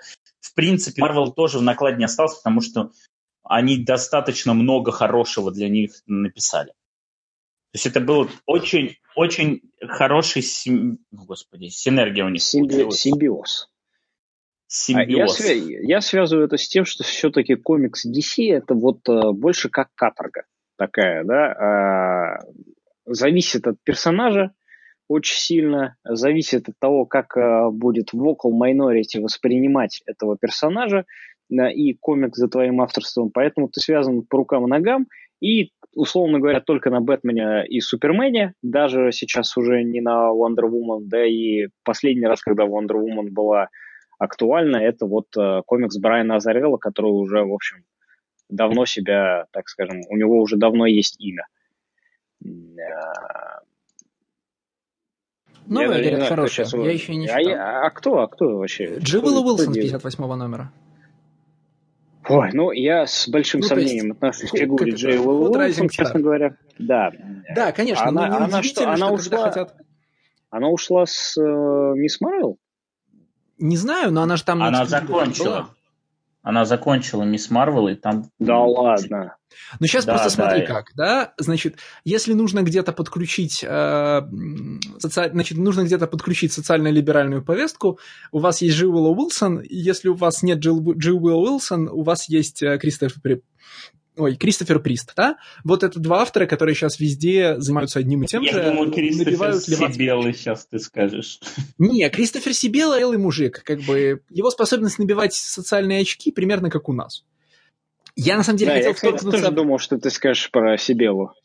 Да не, ну я приводил, я назвал двух относительно хороших сценаристов, come on. Сибелл вообще не сценарист. Но я хотел вторгнуться с другим. Я хотел сказать, что вся наша DC-шная аналитика, значит, гроша ломаного не стоит, потому что вчера вышел пресс-релиз. Вчера это технически 20 числа, для тех, кто слушает э, позже, да? 20 января вышел пресс-релиз, который сообщил о закрытии трех DC-шных серий, и вы ни, до, ни за что не угадаете, какая там третья. Э, вы же его, конечно, не видели, этот релиз. Нет, конечно. Смотрите, значит, а DC закрывает на 16-м, если я правильно помню, выпуске серию, мертворожденную серию Damage, никто не удивлен, да? А, Damage и Титаны. Титаны. Да, Титанов на 36-м выпуске закрывается, на 36-м выпуске закрывается серия Титаны Дэна Абнетта, который с нее кормился три года. Но третью, третью серию в этом списке вы ни за что не угадаете, потому что вы не знали, что она до сих пор но, выходит. Это... Э, это серия Scooby Apocalypse, которая закрывается на 36-м номере. Обалдеть. Да, серия Скуби, ну, Скуби-Ду Apocalypse выходила три года и выходила до сих пор. Вы, ну, то есть, вы можете объяснить, как это происходило? А, нет, у меня не, нет никаких идей, честно говоря. Ну, я знаю, что Флинстоуны были а-ля Critically Acclaimed. Нет, во-первых, это никакой не Vertigo серия. Нет? Они все были... Нет, Флинстоуны, все эти Хана-Барбаровские персонажи, они как бы в отдельной линейке, я не знаю, как этот а подпринт называет, импринт называется, но они выходили отдельно. И просто там был момент, когда они э, запустили типа все эти серии, но вот с такой вот э, edge, э, грити, вот как раз Scooby-Doo Apocalypse, и что-то там чуть ли не Энис писал, ну что-то вот прям такое какое-то. А, да, Дастерли как-то так называлось. Ну, в общем, да, что-то там было, и, и только из них... У вот Эниса была серия, да. Долго. У Эниса было вот. две серии. Одна про сумасшедшие гонки, я не помню, как это IP называется. Да, про гонки другая, что-то да, было. Про гонки. Да, а другая Дастер что-то там. Вот у, у него... Ну, вот э, у него было два комикса по Хана-Барберовским IP, я, к сожалению, не помню, как эти IP называются. А сейчас давайте поиграем в другую игру. Вот Алексей сыграл, вот и, и Алексей, Алексей предложил игру угадать ага. третью серию, а я предложу другую игру. Как вы думаете, кто меняет э, Уилла Уилсон на Камали Хан? Ну, новый том начинает. Какой сценарист, сценаристка? А, у меня есть варианты, они все отвратительные. Ну, ты попробуй. Тут на самом деле как вот, вот прям Неужели это женщина Габи Ривьера? Э, нет. А, Не Габи Ривьера уже, хорошо. Кей, Кейт Лев? Нет, давайте по-другому чуть-чуть подумайте. Чуть-чуть, может, в другую сторону. Не, Кейт Лет не могла, она все-таки не, не в этом профиле. Кто писал последнюю лимитку Шури? Не она. Блять, неужели Тани, Хиси Коутс? Не-не-не. Шури, не, не это самое. Не, э, не Пантеру, а Шури. Э, Ребекка Гей, как-то так там тоже. А! Еще раз, еще раз. Вы думаете вот в одну сторону, да, от того, а чем... Надо другую, какой, да? какой, да, а нам надо думать в другую. Вот у сценариста, который пишет э, Камалу Хан, у него должно у него должно быть либо одно, либо другое. Но если оба, это вообще зашибись. Брисон. Ладно, знаете. Ну, давай. Я вспомнил, Ровно? если что, кто писал Шури, но я, наверное, уже не угадаю, да? Шури писала Недиа Корафор. Нет, потому что это Саладин Ахмед. А, черт! Я, я, была эта мысль, но я подумал, ну не может быть, все не может да. быть так плохо. Ну, это, есть, это, ну, это, это реально, это реально low hanging просто, да. Подожди, а что у него есть одно из двух? Ну, racial profiling есть, так скажем. Ну, я не знаю, какой, какой, какой, какая у него религия там и прочее, но у него, в общем-то, очевидные корни. Да, я думаю, что он мусульманин и практически уверен в этом. Но, слушай, я на самом деле не знаю, будет ли это хорошо или плохо.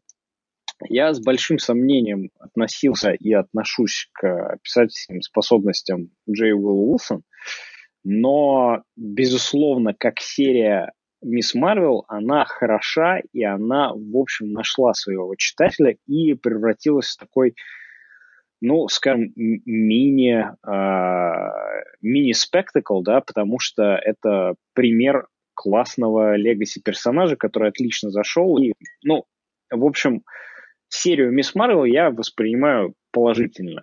И э, несмотря на то, что у меня есть э, претензии как бы к писательским качествам Уилл Уилсон, да, эта серия достойная, и ее можно читать, и она ну, хорошая, да, даже если в некоторых моментах она откровенно скатывается в политическую агитку. Но этих моментов всего несколько было, да, и, в принципе, их можно, ну, простить, потому что время тогда было такое, нужно либо пан, либо пропал.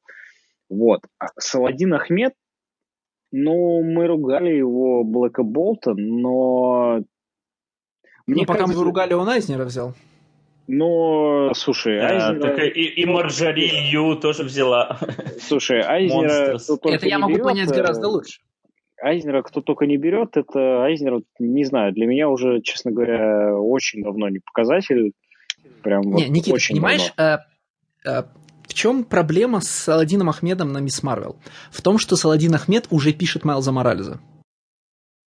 Я не вижу в этом проблемы. Майлз Моралес, э, ну, я, я к этому и пытался подвести, к тому, что Майлз Моралес, э, он его пишет, если вы читали вот эти два или там три вышедших номера, по-моему, два, он их пишет как стандартный, абсолютно э, рутинный ремесленный комикс. И, ну, который сделан, чтобы просто забить вот место. И я, честно говоря, не могу сказать, плохо это или хорошо.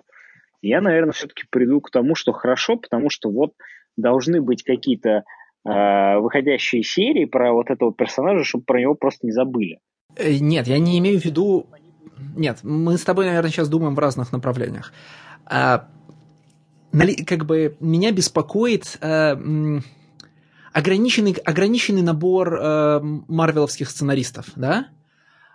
То есть я не имею в виду там, что Ривьере надо писать много серий, или что им нужно дать каких-то бесконечных денег, чтобы э, значит, Танахаси Коутс стал писать много разных серий, и они от этого стали плохими, да?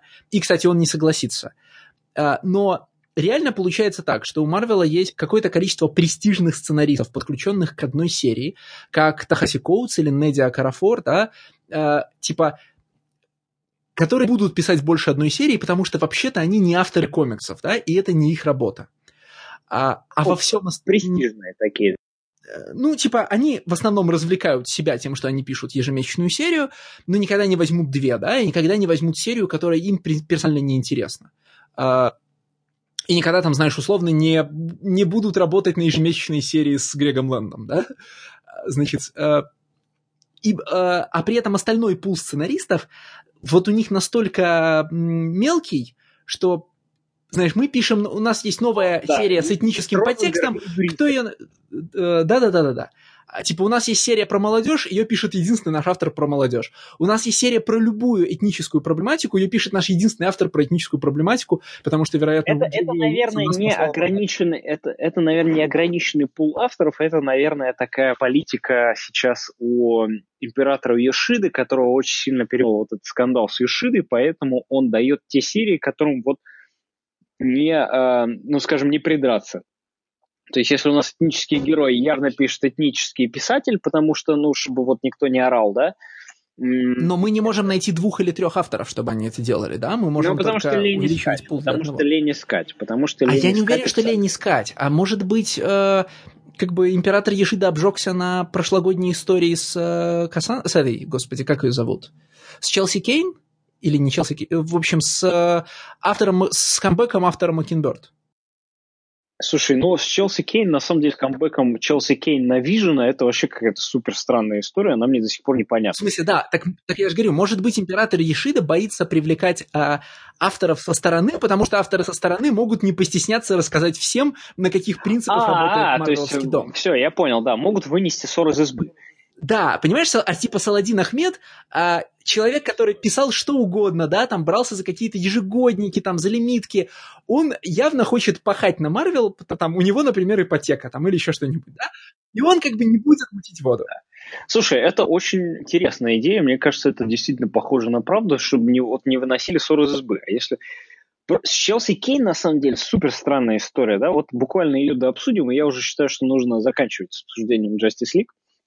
Вот. А с Челси Кейн супер странная история тем, что, ну, э, окей, э, к ее, опять же, писательским талантам можно по-разному относиться, я отношусь плохо, да, но я в том, что у нее, скажем, была плохая серия на Mockingbird, я не вижу никакой проблемы в том, чтобы дать ей возможность писать Вижена, да, потому что все-таки Mockingbird, она, ну, там, там можно спорить, почему она получилась плохой, почему ее закрыли и почему было, ну, действительно ли повлиял вот тот самый токсичный, э, токсичный интернет на решение о закрытии э, серии или не продолжении. Ну, можно много спорить по этому поводу. Но почему Vision-то не получился, я не понимаю. Я прекрасно понимаю, почему она вынесла ссор из избы, и на самом деле любой уважающий себя писатель, который понимает, что на самом деле не одним э, Superior Spider-Man он будет сыт, но просто явно, да, с Дэн Слутом можно делать что угодно.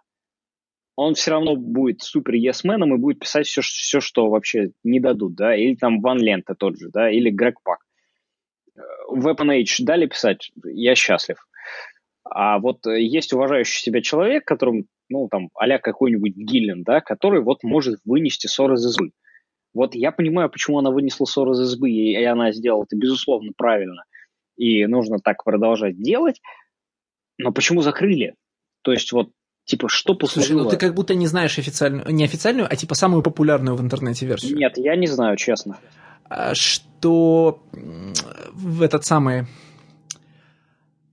Параллельно с тем, как вышли, как Челси Кейн сказали, что Верно закрывают, не с пресс-релизами, а с тем, как она об этом узнала. Были пресс-релизы о том, как Марвел хочет вернуть на какую-нибудь серию Джона Бирна.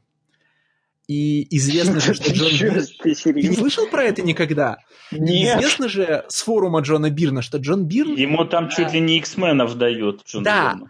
А на форуме Джона Бирна Джон Бирн на вопрос, какие бы серии он хотел писать и на что у него есть крутые концепты, в чи... называет в числе прочих всегда Вижена. Да, и типа это нигде не подтверждено. И Джон Бирн до сих пор пока не издал у Марвела нового комикса. Господи, я надеюсь, что это шу... я надеюсь, что это шутка, потому что Джон Бирн просто clinically insane. Конечно. Но они потеряли, смотри, они потеряли Бендиса, с, там с ними ограниченно работает Тимон, если вообще работает. Им же нужен какой вот чем ответит Дом идей на плакаты Бендис из Каминг, да? Ну, ты понимаешь, это, это вот сейчас, как э, если вдруг э, в ФРГ э, решат, что, слушайте, кого нам делать канцлера, да, и сделают канцлером какого-нибудь ну, не полностью нацистского преступника, но хотя бы уличенного в взаимодействии с нацистами старенького немецкого депутата это вот примерно то же самое. То есть это нужно быть совершенно недальновидным и сумасшедшим главным редактором, чтобы позволить такой фигуре, как Джон Бирн, выйти писать комиксы, которые вот нужно писать в 2019 году. И не только потому, что он там что-то напишет, а потому что, ну, как бы реакция э, людей, которые будут читать эти комиксы, она уже, ее как бы даже предсказывать не нужно, она уже на поверхности лежит. То есть если Джон Бирн не дай бог, выйдет на каких-нибудь X-менов, на какого-нибудь Вижна, это будет вот второй Ардиан Сайф. Вот, ну, помните, да, про этот скандал с X-менами, когда он там э, subliminal messages про, против э, антисемитские э, сообщения в, э, рисовал в комиксе. Вот это будет то же самое. Не, ну если он будет писать, а не рисовать, к нему всегда можно подключить, э, ну, можно пойти по схеме, подключите к аппарату жизнедеятельности Миллера руку Азарелла, да, и у нас будет технический комикс. А, типа, типа у нас да? имя Билл, но я, я уверен, что Миллер может пойти на такое, потому что, ну, ну, все видели его фотографии, хотя он сейчас лучше выглядит, но понятно все, да. Но Бирн еще очень живчик, я думаю, что это скорее как с, э, это, это как с Нилом Адамсом, который тоже вернулся. Бэтмен Одиссе или как она там была. Чтобы просто поржать, да? Ну да, просто типа делай, что хочешь, как бы это никого не... Никаких Блин, но я не, я не знаю, это все равно... Ну то есть, да, если это формат X-Men Forever каких-нибудь, да, но это еще куда не шло. Но, блин, если это вот прям серия in 20... Да не, ну не дадут ему, да ну не дадут флагман, ну о чем, о чем нет, это, это... уже настолько. Не, а это, это, есть, это безумная теория. Мне кажется, в ней очень мало правды, потому что, в общем, все эти намеки, что типа Бирн возвращается, но вот он и не там. Не, самая официальная версия, она вроде как официальная, да, что а, параллельно с этим а, выходил комикс Чемпион за Джима Забом, где он писал дочку Вив Вижена. Mm. И, соответственно, он уже достаточно много и с ней поработал, и достаточно сильно ее увел после концов Вижена. А у нее, собственно, сиквел. У нее прям то, что должно было идти прям вот ну, а, буквально то, на следующий да. день.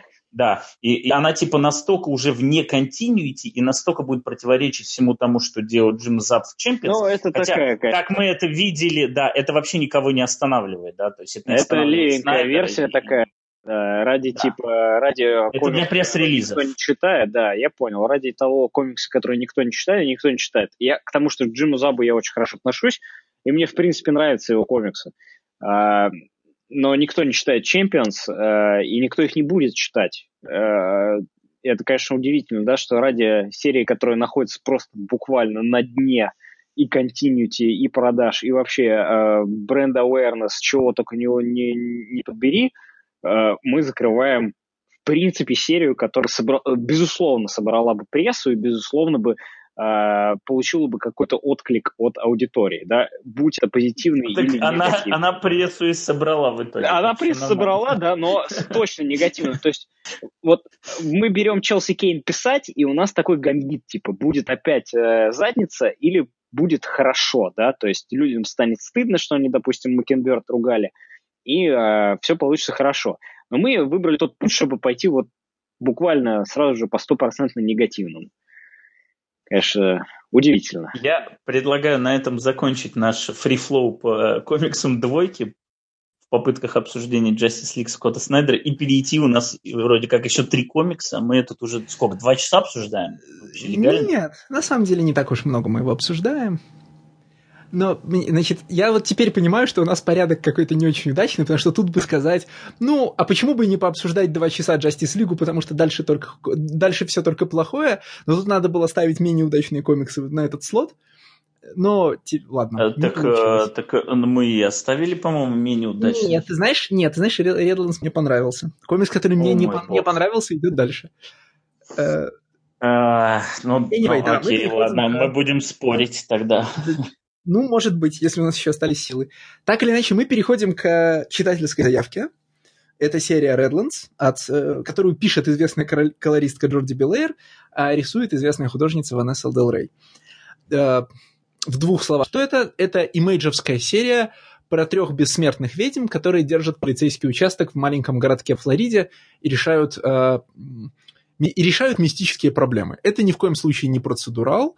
Это, как правильно отмечает сама Джорди Белэйр, э, wish fulfillment комик, да, это комиксы про то, это почти фанфик, что ли, да, там происходит много мрачных и неприятных вещей, но в первую очередь это комикс про то, как, значит, э, про удовольствие, которое вы испытываете, когда хороший человек дает плохому человеку по морде.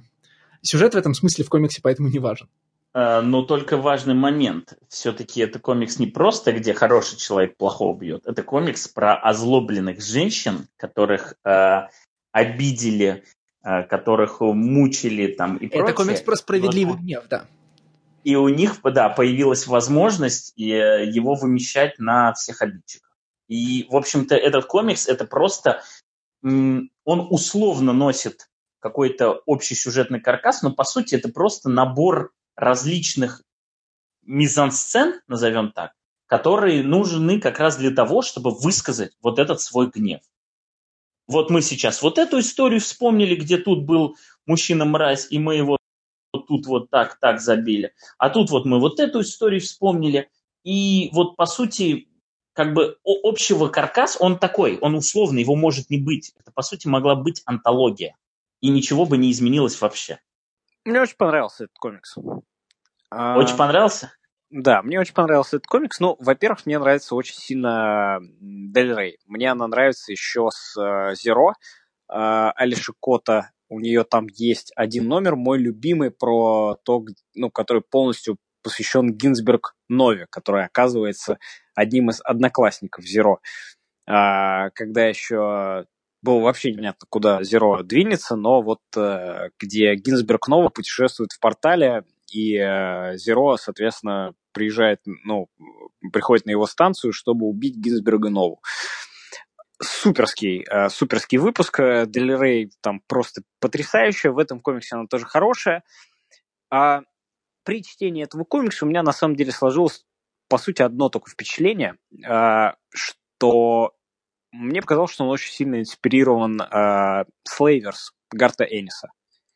Только в Slavers как бы получается все равно спасителем получается односторонняя сила Force of Nature Punisher, да, там есть очень классная страница, когда он слушает рассказ вот этой э, балканской э, бывшей рабыни, да, и у него э, его череп на футболке заполняется красным, и там он заполняется, заполняется на панелях, и потом э, просто нарративный кусок, что давно я ненавидел никого, как я ненавижу теперь этих людей.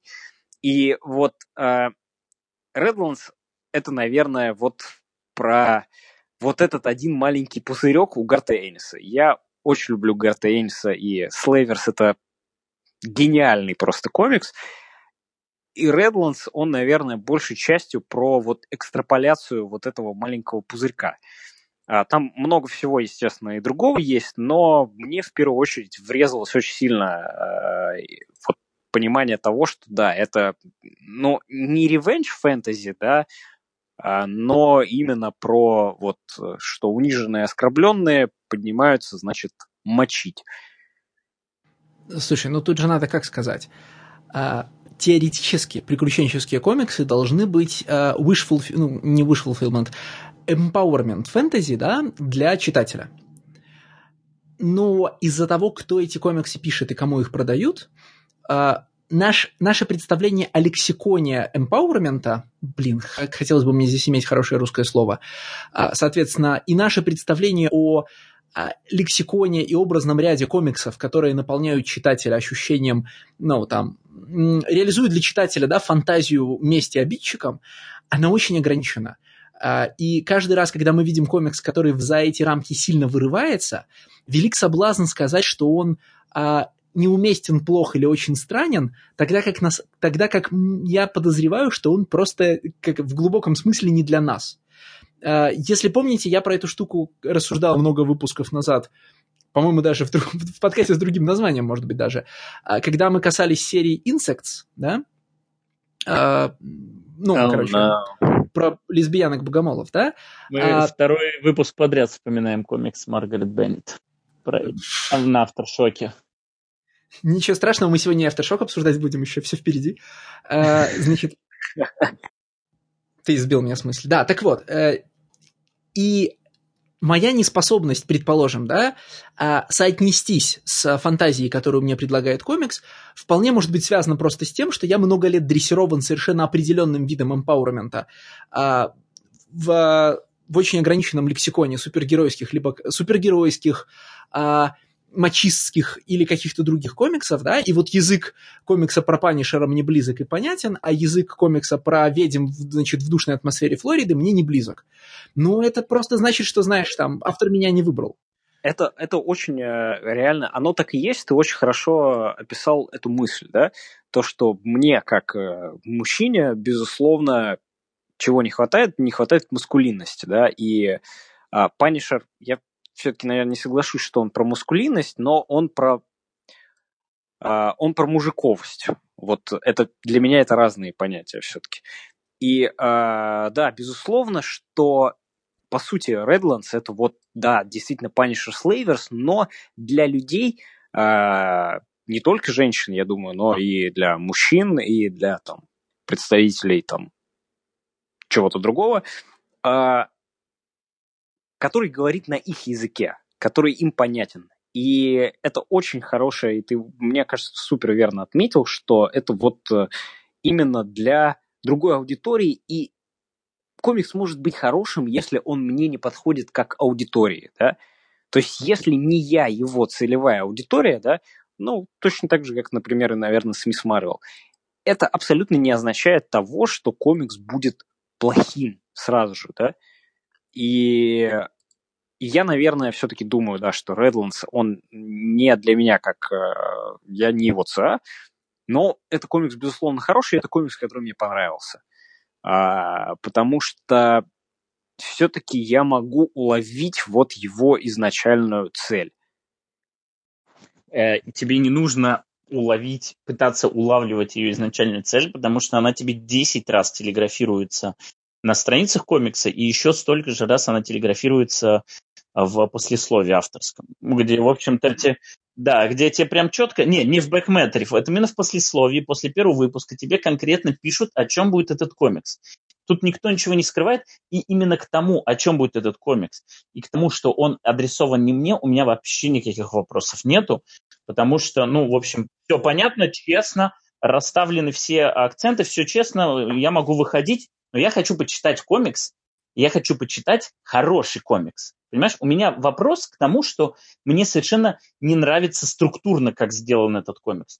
Потому что я же говорю, этот комикс не выглядит цельным, он выглядит как набор этих виньеток, он выглядит как набор э, разных историй, в которых вот та, тем или иным образом ущемлялись, допустим, женщины, ну не допустим, а по факту. И э, какая возможность развязки этих историй, да, вот это, это накипело, наболело. И вот мы придумаем эту историю, она здесь не должна вообще присутствовать, ей здесь не очень-то уместно. Ну, в общем, ну какой смысл, да, в том, что э, отец этих ведьм прикидывается э, черлидершей, чтобы его подобрал дальнобойщик, начал к ней приставать, и чтобы он сказал, типа, вот, скотина, ты только об одном ты и думаешь. И, в общем, его уничтожил, заставил ну, там довести, да, но это, кстати, клевая сцена. Ну, ну, мне эта сцена понравилась на самом деле. Она клево сделана, потому что это вот как раз то самое э, резкий переворот, когда э, охотник превращается в жертву. С точки зрения большого сюжета, Стас, она нужна для того, чтобы объяснить тебе, на каких позициях стоит местный э, языческий дьявол. Ну, вот этот условный бог, ну, не то дьявол, не то бог-пан, ну, понимаешь, одновременно он же ну, Анубис ну, и все такое. Да, потому что э, у самого образа ведьм, которые э, связаны мистически с, значит, с черной маскулинной фигурой, и, а этот образ, типа, в, в европейском модернизме, он очень распространен, потому что, опять же, частично, частенько описывали его мужчины, да, а, нужно какое-то обоснование, которое выведет этот образ из-под э, такого, из-под большого зонтика, ну, опять женщины завязаны на мужика, да, ну, потому что они здесь реально завязаны на мужика, он им всем одновременно отец, наставник и, значит, выдаватель квестов, да, и нам нужно показать, на каких позициях он стоит, да, что он, символизи... что он не символизирует еще одну, что он не еще одно отпочкование мужского мира, а что он символизирует какую-то другую позицию, да. И а... у меня к этому есть очень много вопросов, потому что этот мужик, который находит этих ведьм сквозь века и говорит им о том, что хватит тебе терпеть, ты претерпела достаточно мучений, пора быть свободной, и вот этот человек, который говорит, что вам пора быть свободной, по сути является их хозяином. То есть его намерения благие, они сильно контрастируют с тем, что он по факту делает. А по факту он является их владельцем. Они как только проявляют свободу и просят, и говорят, что мы не будем делать то, что ты хочешь, он говорит, я у вас не спрашиваю, я вам говорю, и вы это делаете. Они точно такие же его рабы. И поэтому вот то, что он себя, то, что он себя ощущает, типа вот не, от, не отпочкованием от мужского начала, а типа женщиной, оно как-то не сильно вяжется с тем, что... Нет, нет, нет, я не имею в виду, что он ощущает себя женщиной, ни в коем случае.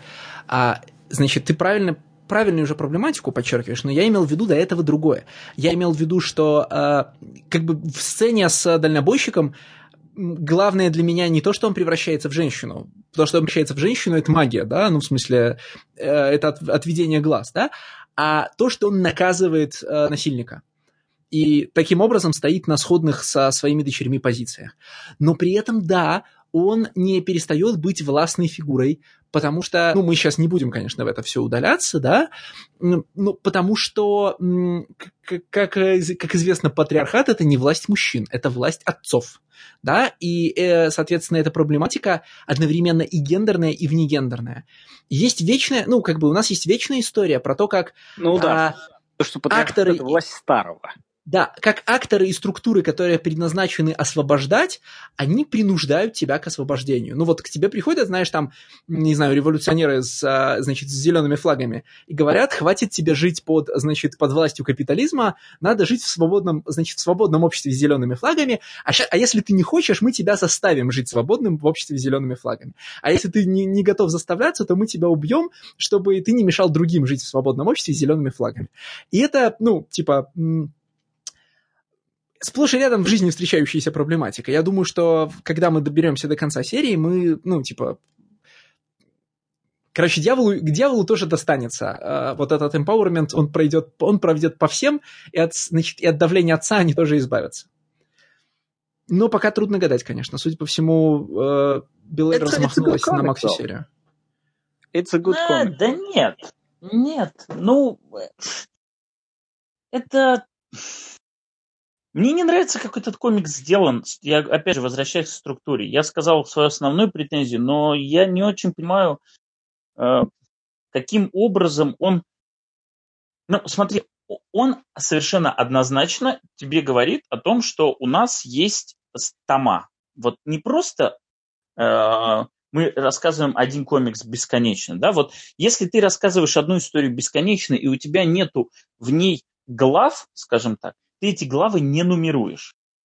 Ты говоришь, это первый том, это второй том, это третий том. Да, тебе желательно как-то заканчивать первый том, чтобы, ну, более какую-то цельность, но по факту ты не говоришь о том, что это законченная история, что вот есть следующая история.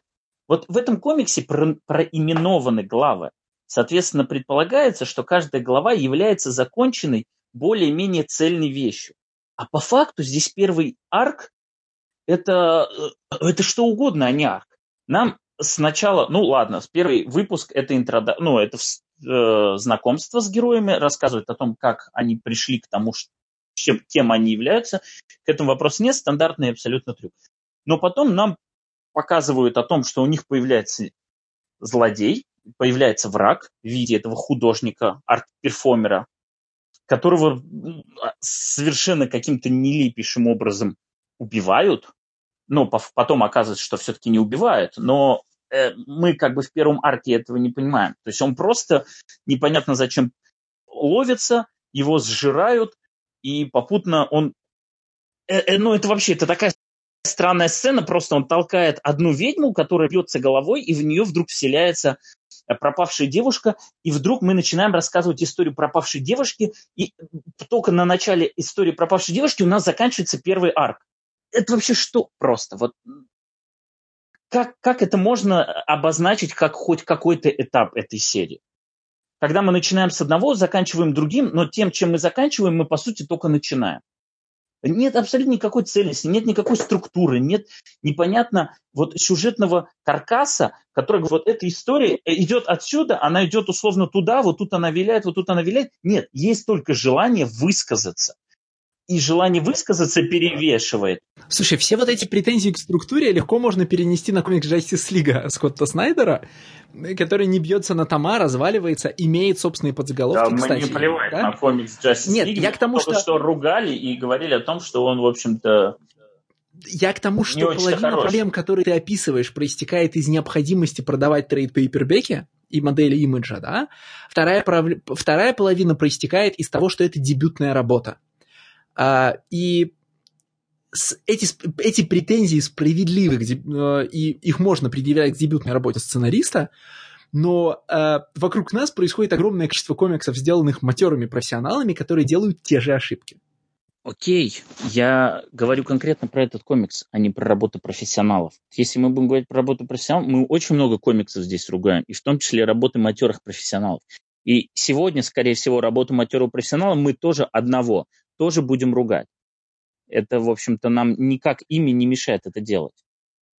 Я к тому, что, ну, что в этом комиксе, кроме его действительно силы высказывания, да, и вот заложенного э, смысла, что в нем хорошего. Вот именно как произведение. Вот я понимаю, что абстрагироваться никогда нельзя, но тем не менее, что в нем хорошего? Вот it's a good comics. Почему? Ну, я вообще не понимаю. Во-первых, конечно, красивые картинки. Ну, да, а, во-первых, окей, это красиво. Окей, да, окей, окей. Ну, это, э, скажем так, не, ну, ладно, на любителя. Я нормально отношусь к Ванессе Дель Рей, без такого восторга, какой есть у вас. Ну, окей. Но красивые картинки у многих плохих комиксов, если уж на то пошло. Во-вторых, э, та необъяснимая штука, которую мы называем атмосферой, да? а, значит, вот это, короче, жаркое и душное болото, да, то, как эти, ну, там, э, не то, как эти люди разговаривают о полицейской работе, но, например, то, как эти люди разговаривают о сексе, да, а то, как общаются мама с дочкой, и вообще эта дочка диалоги дочки это целый подарок, да? Ну, в смысле, э, превращенного Итси, да? Э, превращенного паука. Это распространенная а, история, когда есть один фан-фейворит персонаж, на котором начинают выезжать и его ставить в пример. Вот, вот есть этот персонаж, окей, есть этот персонаж, но, но вот эта атмосфера, о которой ты говоришь, она действительно вначале очень круто делается, когда нам показываются забаррикадированных шерифов, которые боятся неведомой силы извне, и, и, и там вот очень круто используется негативное пространство, ну, и тебе действительно становится жутко. Но она напрочь сливается, когда нам показывают абсолютно неинтересных, обычных женщин. То есть это не какие-то ведьмы, которые являются воплощением, которые должны этот страх внушать. Это обычные женщины. У меня нет претензий к тому, что это обычные женщины, но это не очень-то коррелируется с тем, что нам пытаются продать в первой половине первого выпуска. Ты же, ты же сейчас находишься за один шаг до месседжа, нет? Ну, давай. Ну, в смысле, за один шаг от того, что э, забаррикадировавшиеся, э, забаррикадировавшиеся полицейские, э, ну, то есть, которые Обычных, на самом деле... боятся обычных женщин, да? Конечно, да, да. А, окей, хорошо, хорошо. Ну, и когда, ты знаешь, я когда говорю об атмосфере, я, пожалуй, что имею в виду маленькие вещи. А, вот, значит, э, у меня даже нет как это, я стесняюсь говорить о таких вещах, да, а прекрасная совершенно сцена, где Бриджет, где в конце дня Бриджет приезжает к своему любовнику, да, а, очень, очень славная по тому, как она передает как бы сказать, динамику и иерархические отношения персонажей, сцена в офисе мафиози, да? Ну, та, которую, как мы потом понимаем, на самом деле сцена, в которой он отдает приказ убить Нэнси, да? А, ну, это, это сразу понятно. Да, но главное в ней не, ну, типа, главное в ней не этот момент, да, главное в ней, короче, ну, то, да. как они разговаривают, в какой момент вмешивается охранник, там, вот, вот, э, там много, так сказать, жизни, да. Мне очень внезапно нравится э, сцена, где герои приходят блефовать в э, стрип-клуб, да, вот этот вот момент, я ищу кого-то на 10 лет младше вас, вообще-то мне 24, так я все правильно сказала, да. А вот этот обмен, и когда он заканчивается моментом, где еще более мерзкий персонаж поднимает трубку и говорит, да, я заведую мясом, что вам отрезать? Да? Ну, в смысле, а, какой кусок вам нужен? Вот эти все штуки для меня называются атмосферой, и вот они для меня передают, э, как бы сказать, индивидуальность комикса. Да? Транслируют мне реальность, в которой, действ... в которой действуют персонажи. Так же, как, кстати, да, это сделано в, в Punisher Max в его лучших местах, где, где небольшие детали сообщают мне, как устроен мир, в котором я действую, и, и за историями, в котором наблюдаю. Не, ну, мне не очень нравится сравнение с Punisher Максом по той простой причине, что, опять же, э, насколько цельный и насколько э, ну, не хочется сказать сфокусированы, вот насколько цельный сфокусированный комикс Punisher, настолько и Redlands шатает и в стороны в сторону. Потому что вот э, э, реально ты открываешь номер, это, наверное, для кого-то плюс, но за этот номер могут происходить совершенно разные шатания, и это не, ну, это от меня не комплимент. То есть это не то, что какой-то эффект неожиданности там прочее. Нет, просто комикс может повернуться туда, куда он до этого вообще не смотрел. Просто для того, чтобы мы еще одну какую-нибудь красивую сценку выдумали. И все эти сцены, в том числе, как они пришли там, к наркодилеру там, или в стрип-клуб, они все максимально нарочито выкручены. И, наверное, поэтому ну, могут оставить такой эффект. Но по факту, если абстрагироваться от этого, они ну, откуда вообще эта девочка появилась? То есть, почему она вселилась в эту ведьму? Почему, как это произошло? Она ударилась головой, в нее вселилась э, давно убитая девочка. Труп которой а, лежит неподалеку. Ну, да, я понимаю, что он неподалеку, но это такое растяжимое понятие, то есть он... Нет, я понимаю, это просто, это какая-то, это почему заявка, почему завязка это работала просто... и сработала именно таким образом. Но... Это просто какая-то череда, череда рандомных событий. Я говорю, ну это вот это комикс-антология. Вот если бы была антология, у меня вообще никаких претензий не было. Реально, вот открыл историю про то, как э, девочку, значит, провожает директор, такая скотина, приходит спасительница этой девочки, а потом берет, отводит ее и э, приводит жертвоприношение, совершает жертвоприношение, убивает ее. Прекрасно, прекрасная вот. Вот короткометражка шикарная абсолютно. Я первый бы ей сказал супер. Не, ну ты знаешь, в, будь, это, будь это вот эта история короткометражной, она была бы, пожалуй, она бы была про другое. Нет, она, была, была бы кичевой, потому что таких вот историй, там, э, персонаж, персонаж кого-то спасает, а потом оказывается, что он его собирается убить, ну, господи, их сто, да? О, ну, как только отдельный... что Никита хвалил о том, что как жертва превращается в охотника, какой это плюс. Это точно да, такой же... смотри, так вот эти все штуки, они как элементы относительно большой палитры в серии Redlands, на мой вкус, работают лучше, чем как короткометражки, потому что сами по себе эти отдельные элементы э, сто раз сыграны в разнообразных вариациях где угодно, в комиксах, сериалах, короткометражном кино, в чем хочешь, да? Э, но, как любые стандартные сюжетные ходы, нас интересует не конкретный стежок, а складывающийся орнамент. И вот все эти довольно, все эти довольно очевидные самостоятельные ходы э, вместе образуют э, индивидуальность серии. Лоскутное да? одеяло. Лоскутное одеяло. Ну, как тебе сказать? Ну, оно-то лоскутное, но ведь греет. Ну, не знаю. Мне ничего не грело. Меня больше всего меня, конечно, поразили вообще непонятно откуда взявшийся бэкметр. Притом этот бэкметр появляется ровно в тот момент, когда происходит вот эта абсолютно бизарная сцена, где э, этого революционера который говорит, готовьтесь к войне, его убивают, э, главная героиня падает, и тоже мы не понимаем, умерла она или нет, потому что она просто лежит на поверхности и ничего не происходит. И в этот момент на нас вываливают 8 страниц бэкметра э, про по-моему, про девочку как раз. А, нет, про этого человека-крокодила, собственно, про этого ее возлюбленного. О том, что вот его в такой газете видели, в такой газете. И, и ты настолько ошеломлен странностью этого сюжетного хода, что тебе этот бэкметр ну просто добивает. Это просто откуда это, что это, что... Это твоя любимая фраза. Что вообще происходит? Вот я смотрел на эти страницы, и я очень понимал. И я думал, бэкметр... я думал, что когда ты будешь ругать бэкметр, ты будешь ругать выпуск, в котором есть просто пять картин Ротко. Джордж Беллер показывает нам, как умеет работать с оттенками красного. Это, это, кстати, по-моему, первый выпуск, потому что во втором, э, да, это в первом ты еще не до конца понимаешь, что он будет весь вот такой вот. А во втором выпуске как раз начинаются эти газетные вырезки, и все, и дальше просто нас заваливают тоннами самого разного, разнообразного бэкметера. Я вообще всегда за такие штуки. Но но ты прям должен очень сильно любить этот комикс, тебе прям должно быть очень интересно, что произошло, чтобы читать судебную сводку про этого Кейси. Тебе должно быть... Вот, кстати, сужи... вот, кстати, тран... э, транскрипция, как это? Э, расшифровка событий из зала суда. Един... Да, стенография единственный интересный бэкметтер, на мой вкус. То есть мне все вот эти вырезки про... Ты все читал, конечно же, да? Нет, вырезки про человека-аллигатора мне были непонятны. Я пробежался по ним глазами, я ничего из них не извлек.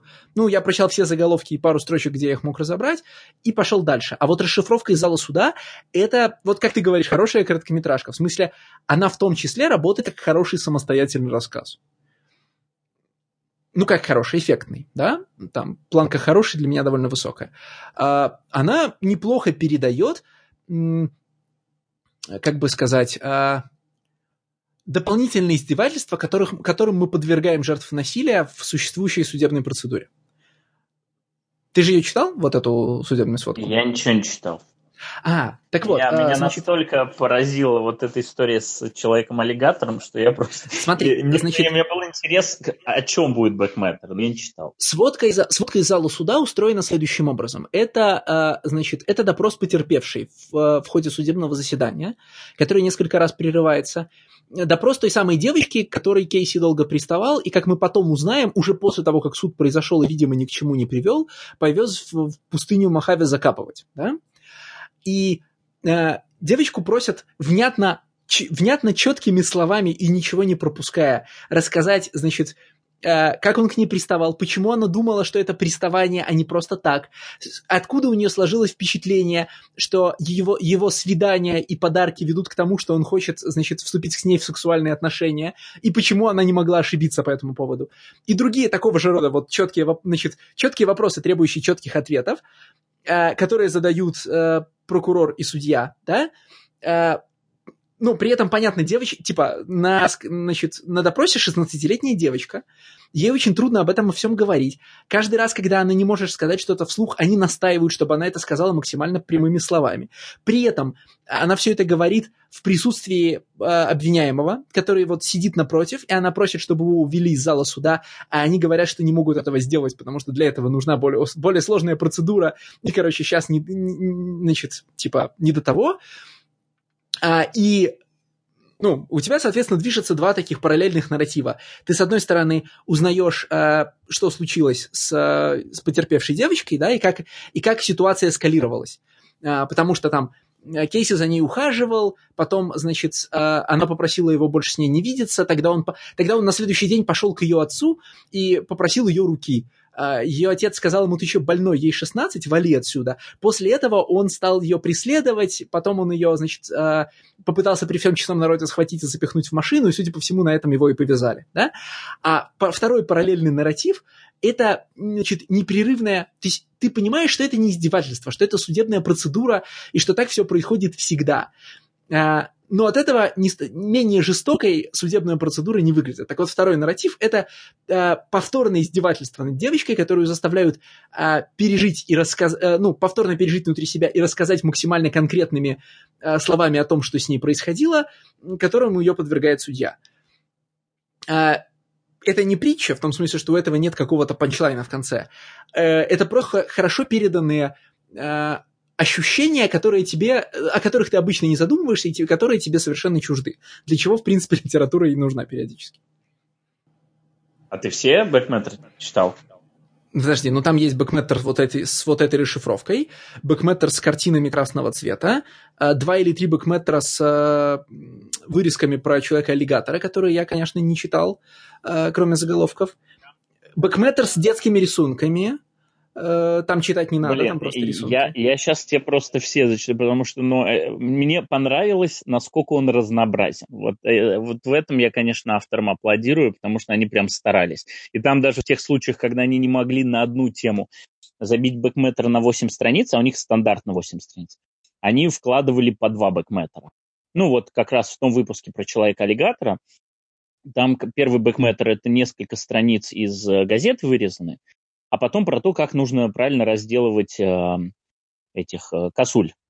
Ну, то есть, как ты там ловишь этих оленей, по каким частям ты их режешь, где является съедобная часть. А, слушай, да, я вспомнил, я вспомнил все эти бэкме, все бэкметеры, которые не текстовые, они в большинстве своем очень крутые. Смотри, вот у тебя в одном номере они крутые, раздел... не, вопроса, вопросов нет, они очень изобретательные и просто и, ну... прости за выражение, атмосферные. В смысле, ты закрываешь один номер и читаешь про разделку косуль, а закрываешь другой номер и читаешь про стрип-клуб. И там от количества этих объявлений стрип-клубских у тебя начинает рябить в глазах, и это натуральная такая выставка мяса, да? Потому что там нигде не изображена женщина целиком, там все время подчеркиваются ее, ну, типа, отдельные части тела, в том числе текстом. Периодически используются кулинарные метафоры, ну, такие очевидные, в общем-то, про хот-доги и булки. Леш, да? ты упустил сказать филейные части. Да, да, упустил возможность, да. Как это получилось у тебя? Ну, Алексей чуть-чуть покультурнее тебя, э, Никита. Но... Шутка, которая просто просилась. Да, да, да, она здесь должна была быть. Ну, и, вот, э, и знаешь, и как бы вот на противопоставлении со страницами про разделку косули, эти же, вот, короче, эта выставка мяса, она-то работает еще лучше, да? Ну, в смысле, еще психологичнее. Не знаю, вот, Леш, вот, э, наверное, в этом вся проблема, что все, все то, за что ты хвалишь этот комикс, ничего из этого на меня не сработает.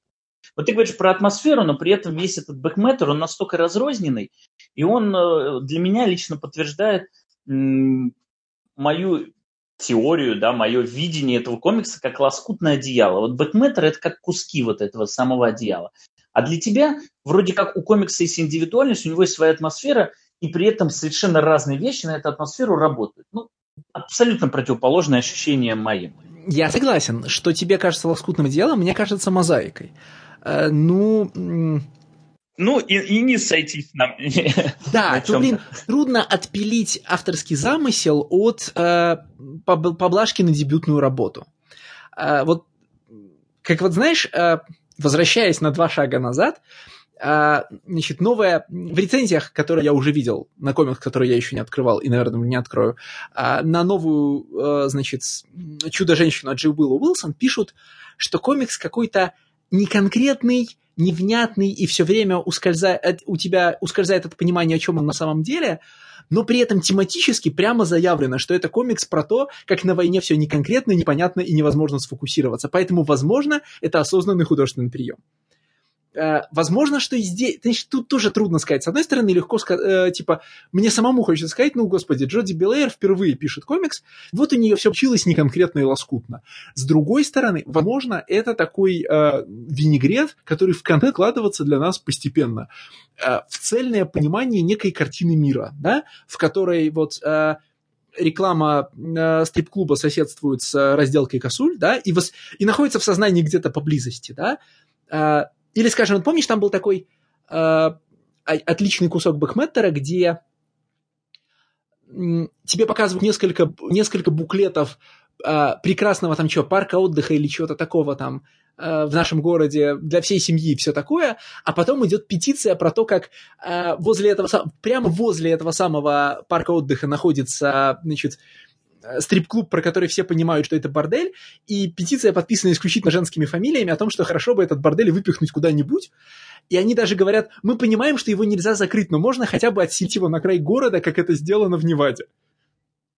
И это передает некоторую, знаешь, картину мира, что ли, да, в которой одновременно... Вот, как знаешь, для того, чтобы передать образ современной Москвы, нужно, нужно изобразить одновременно, а, значит, вот парки с хипстерскими лавочками и там, не знаю, э, кадр со случайной улицы Выхина, да, вот потому что, типа, это одно и то же, одна и та же реальность, и многие люди оказываются и там, и там в течение одного дня.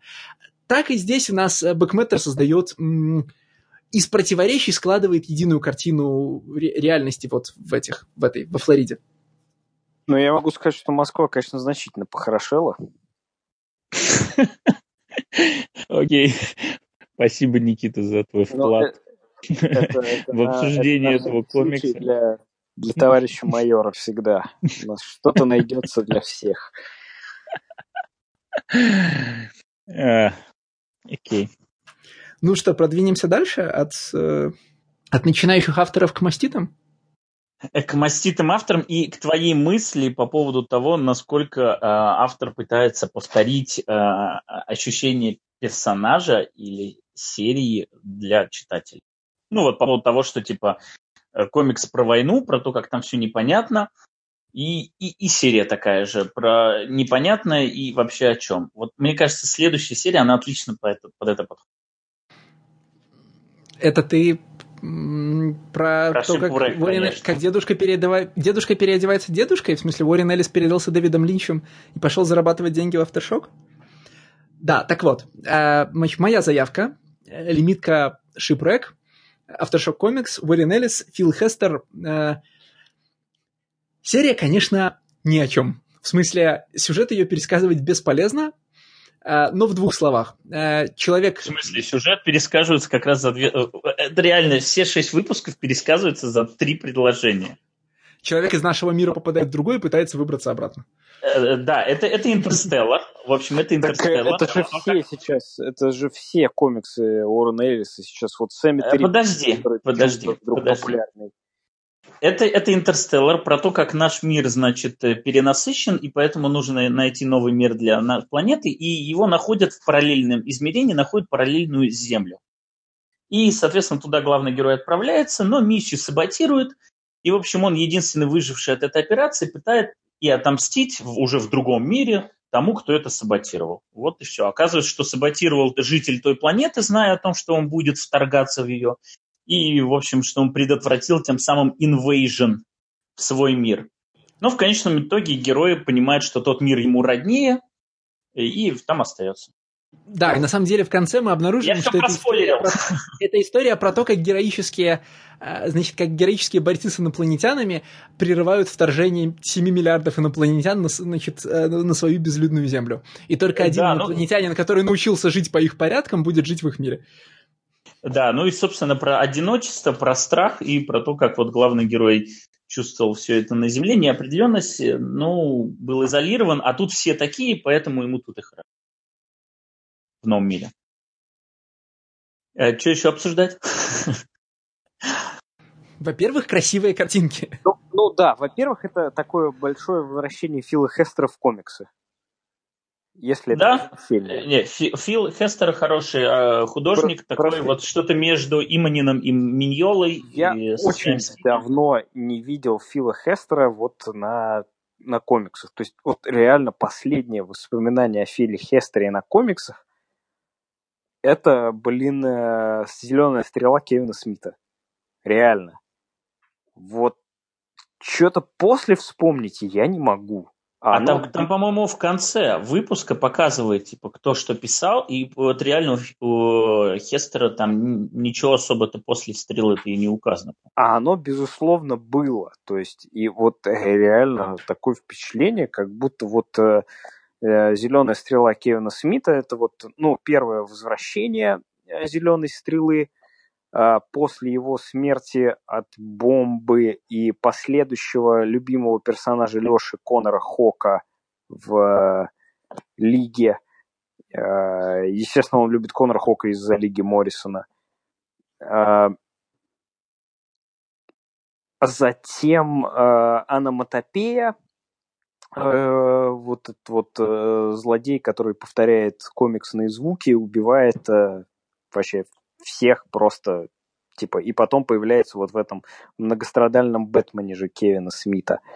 А вы чувствуете, да, что нельзя мне давать э, говорить про DC Comics? Да, да, и поэтому, поэтому, поэтому я тебя приведу и скажу, что действительно вот в списке том, что нам сообщает Авторшок о своих авторах, про Фила Хестера последний художественной работой является как раз Green Arrow. После этого он для Майка Хаддлстоуна написал графический новелл The Coffin и Deep Sleeper, а потом для Энди Куна на Image у него была серия Fire Breather. И, в общем, там и там он выступал в роли сценариста.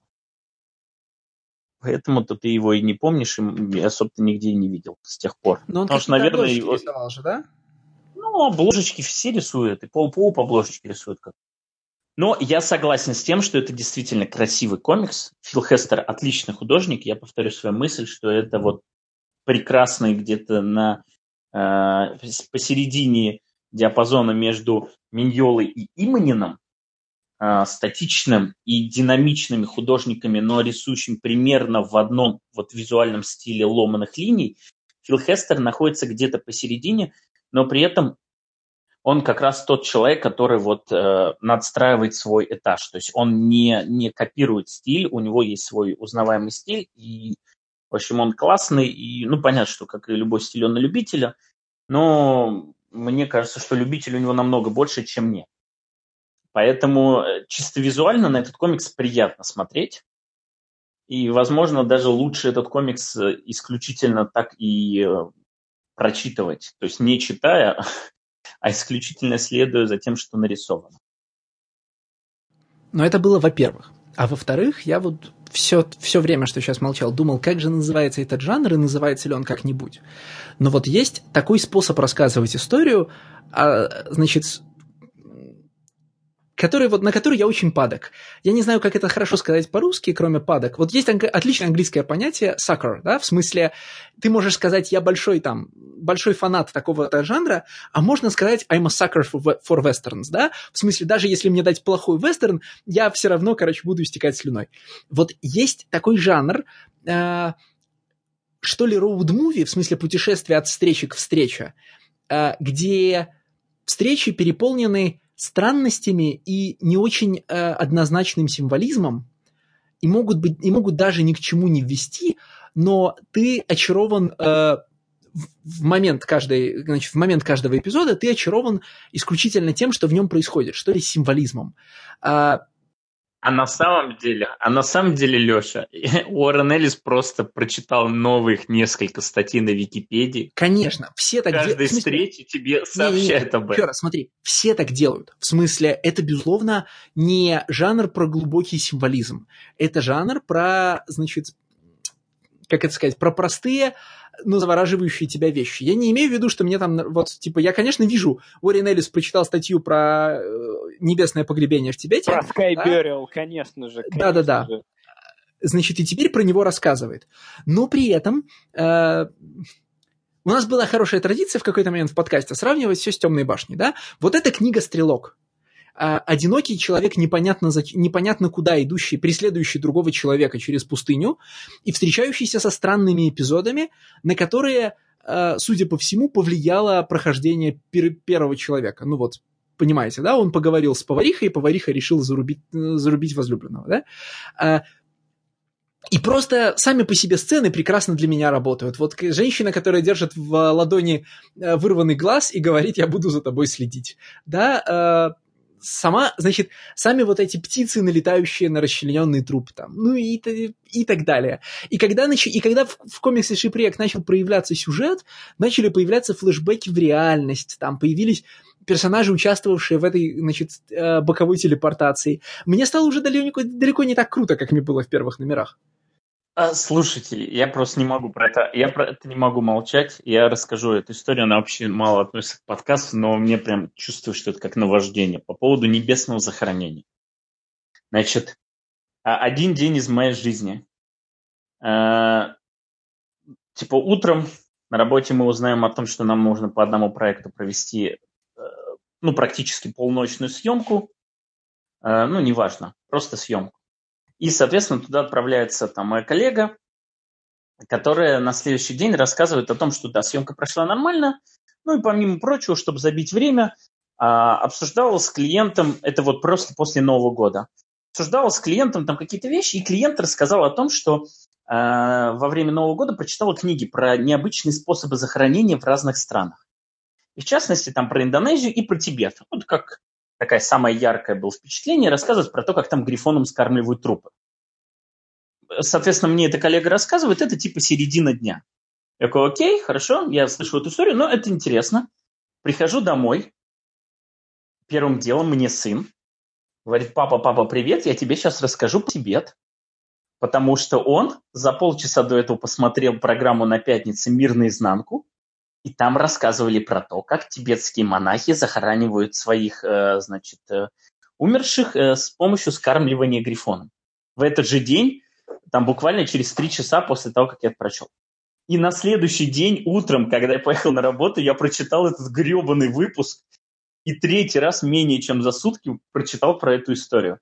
Я не знаю, что мне хочет сообщить жизнь, мне стало немножко не по себе – и Ты находишься в завязке какого-то привлекательного сюжета, Стас. Ну, но ну, нужно, нужно проконсультироваться, конечно же, с тибетской книгой мертвых, что она говорит по этому поводу. Обязательно, потому что реально вот в третий раз уже стало не по себе.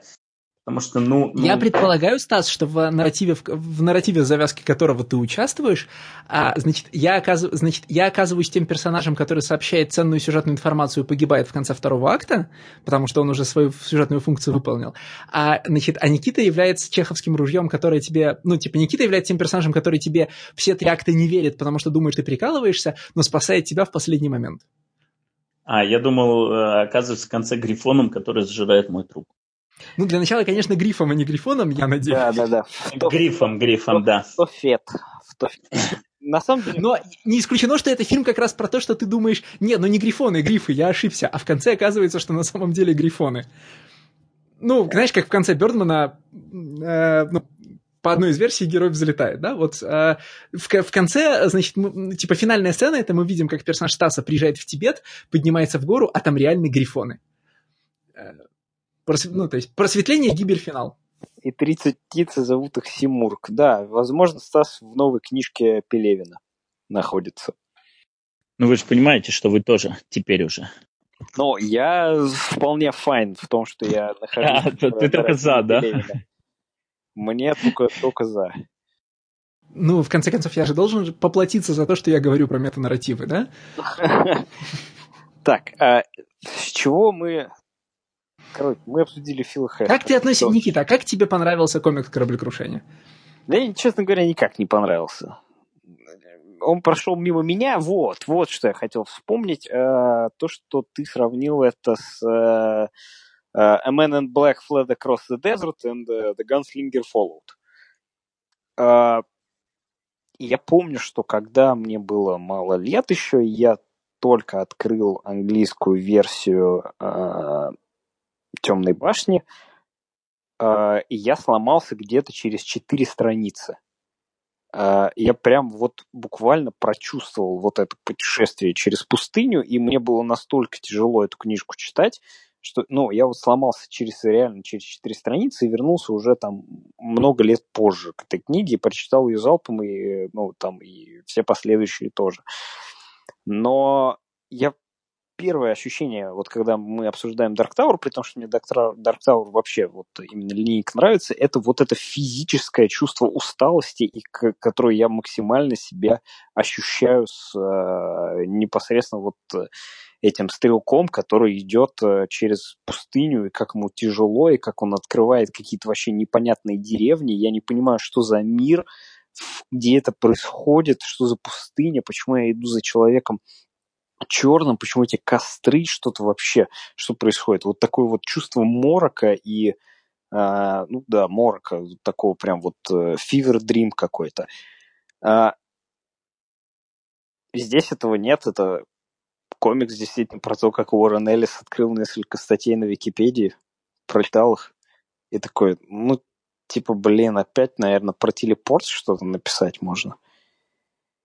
Ну, это халтура, на самом деле. Просто... Э, да, блин, но на авторшоке не может не быть халтуры. Ну, слушай, вот я тебе могу... Вот это круто было сейчас припечатано. Ну, я тебе могу... Ну да, наверное, здесь Стас прав абсолютно, но ту же самую халтуру Гарта Энисона э, про Джиммис Бестерс, которая типа просто олдбой, только в, э, во вселенной Джеймса Бонда. А это реально олдбой во вселенной Джеймса Бонда, и мы это уже обсуждали. Ну, мне хотя бы было весело читать ее. Ну, слушай, ну я не скажу, вот при всем при всем том, что комикс вообще не нужен и непонятно зачем и, за, и куда, я не скажу, что он плохой. И он все еще написан мастером. Э, он написан, конечно, левой пяткой мастера, но у него очень интересное послевкусие. И, кстати, очень схожее послевкусие у меня было от его же Supreme Blue Rose.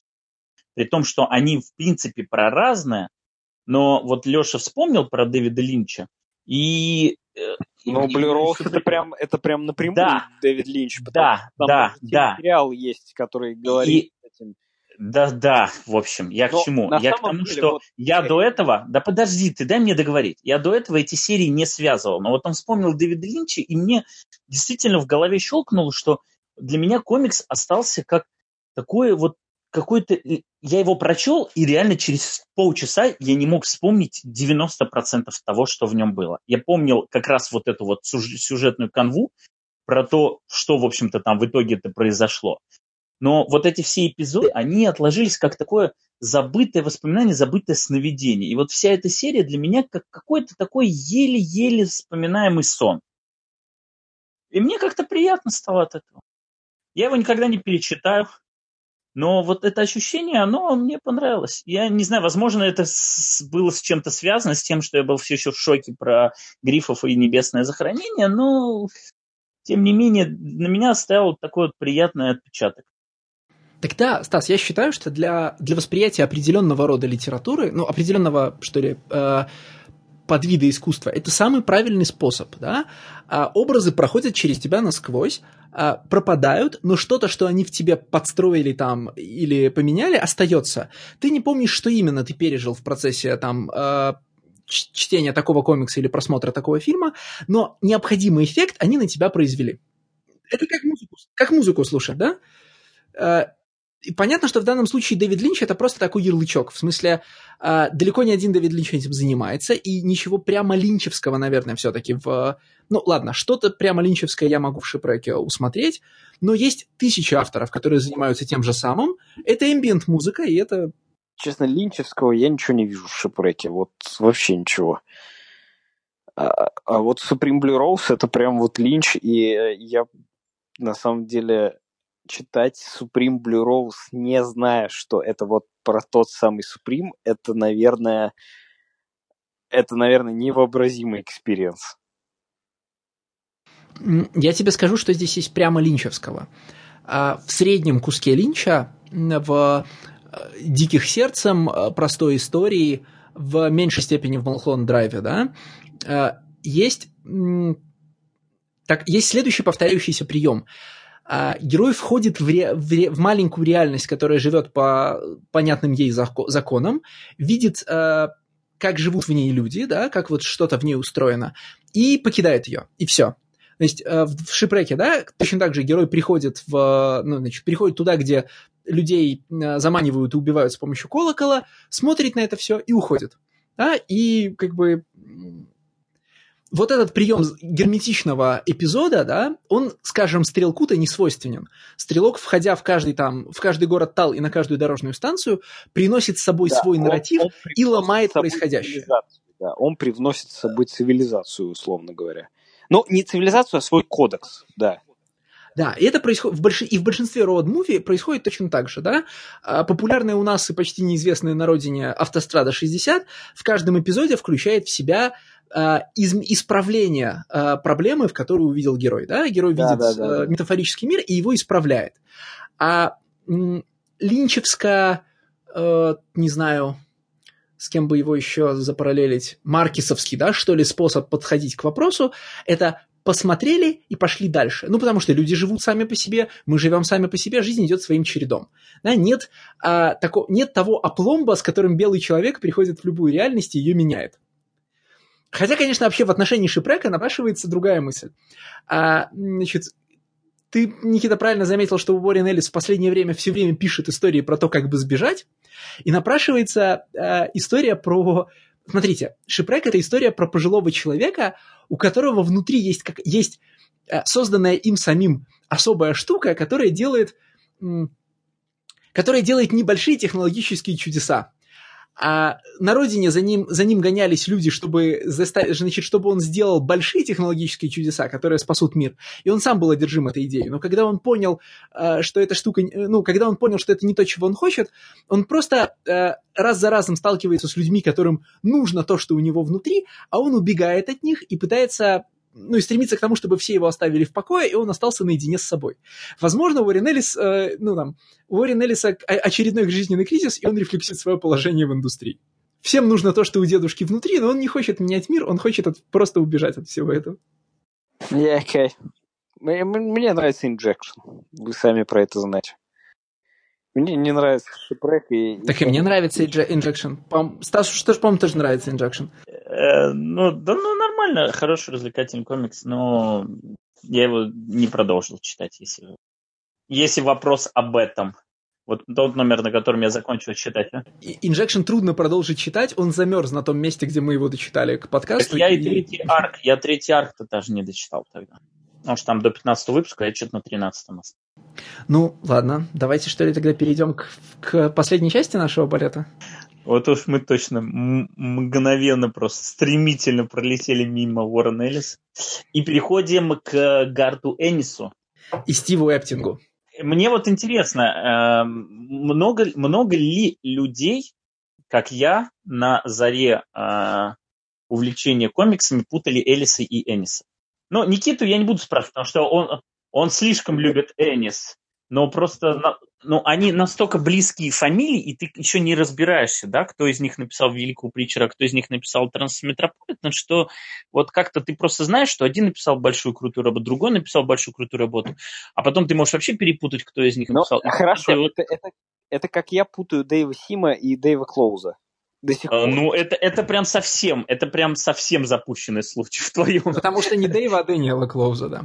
Э, да, это совсем запущенный случай.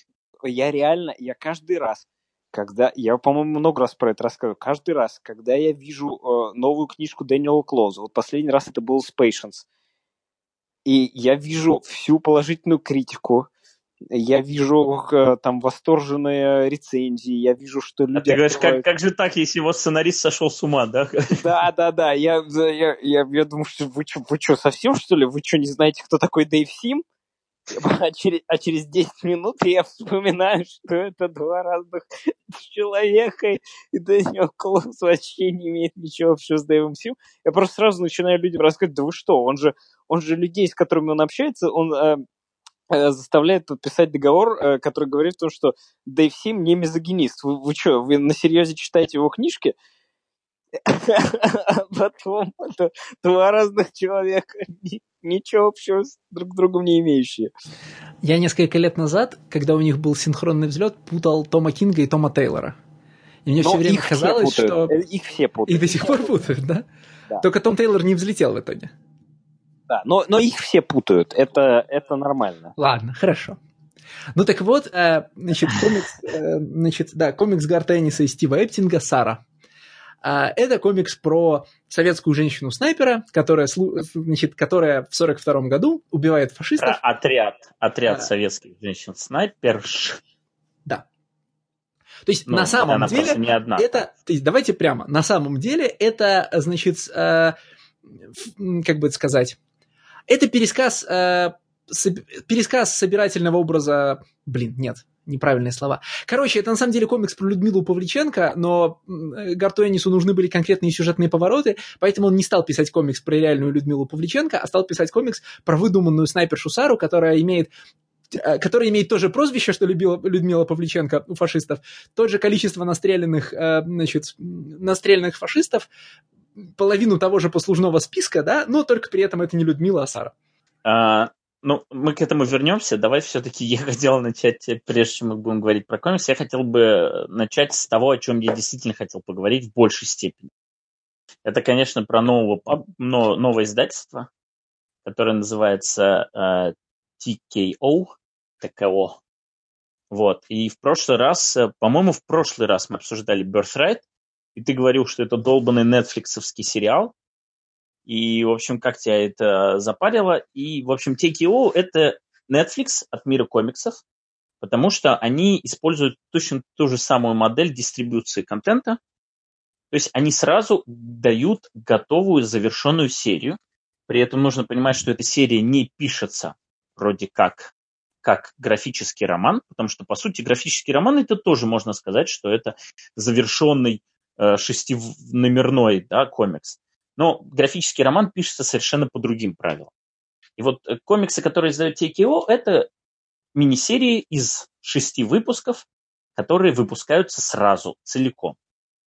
То есть, э, как только анонсируется комикс, он тут же появляется в, доступен у них на сайте, ты можешь его заказать в цифре, ты можешь заказать в таком эффектном бокс-сете сразу все шесть синглов, либо ты можешь сразу заказать трейд paperback.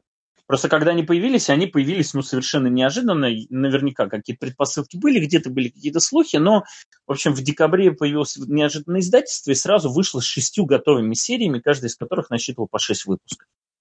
Без предварительной бомбардировки. Слушай, но согласись, да. бок боксет круто выглядит. Вы, в боксет выглядит круто, вопросов нет, я про это сказал. Он действительно выглядит эффектно. А, мне просто интересна перспектива такого вот формата? Ну, честно говоря, перспективы, они туманные на самом деле, потому что, ну, индустрия слишком маленькая, чтобы держать и большую тройку, и вот всякие авторшоки, э, динамиты, бумы, э, там Dark Horse где-то еще, и вот сейчас TKO, ну, ну, ну, слишком маленькая она. Ну, то есть... Э... Но она маленькая в традиционном ее формате, в смысле в директ-маркете. Нельзя, ну, нельзя так прямо сказать, что, знаешь, людей, спас... людей интересов... заинтересованных в чтении комиксов очень мало. Людей, заинтересованных в покупке комиксов по существующей модели, очень мало. Но так TKO же и пытается э, революционизировать схему. Ну, слушай, а вот э, что с появлением Comixology, с, повли... Э, с появлением э, различных сервисов дигитальных подписок а вот Marvel Unlimited, количество людей, которые читают комиксы, увеличилось? Вот я... Поскольку Comixology, как знаю. Netflix, не раскрывает вообще никакой статистики, никто этого не знает. Вот почему-то у меня, ну, сомнения. Мне кажется, что просто часть, которая вот где-то local комик шопы про, про нас-то вообще даже говорить и не следует, да. Э, вот те самые пресловутые ЛКС, до которых было тяжело добираться, э, которые были не пойми где расположены, которые там э, не было ничего еще дополнительного. Вот из них люди ушли в Comixology и там вот в Marvel Unlimited. А те люди, которые продолжали ходить в свои ЛКСы, Э, вот именно local comic book shop, они так и стали ходить, потому что ну да, по текущей, по текущей системе работы с Даймондом, когда тебе нужно в превью каталогах искать кода э, номера заказа и заказывать их так, они невозможно просто там по подписке что-то делать, это, конечно, ну, ну, э, все понятно, да, как бы монополия, она убивает конкуренцию, поэтому если ты один на рынке дистрибуции комиксов, то как бы уже можно даже ничего и не делать. А, я думаю, что перспектива туманная именно потому, что ну, ну, ну, ну нет столько места. Я понимаю, да, комиксы окей от э, Гарта Эниса и Эптинга с Элизабет Брейдвейзер это сильный комикс очень, вне зависимости от того, нравится вам он или не нравится, да, ну, хотя бы уже... Ну, из... это, это серьезно, это очень именитая заявка, да. А один звездный комикс должен быть. Да. Я, я просто, я вот сразу говорю, да, я очень люблю Гартейнса, но я с большим сомнением отношусь э, к его комиксам по Второй мировой войне. Он ну, подожди, большой... мы про комикс не будем сейчас, подожди, давай мы все... Да, да, Мне я, просто да я закончу, закончу мысль. Вот, э, Гарт Энис, он большой очень фанат и э, реально энтузиаст-историк э, оружия Второй мировой войны, там, событий Второй мировой войны, ну и вообще все, что, чего связано со Второй мировой войной. Но я, так скажем, ну, с сомнением отношусь к этому сеттингу вообще, наверное, да. А, но в любом случае команда Эптинга и Брэдвейзер это вот сразу же это а тот же самый э, Брубейкер и... Э, Вельвет, да.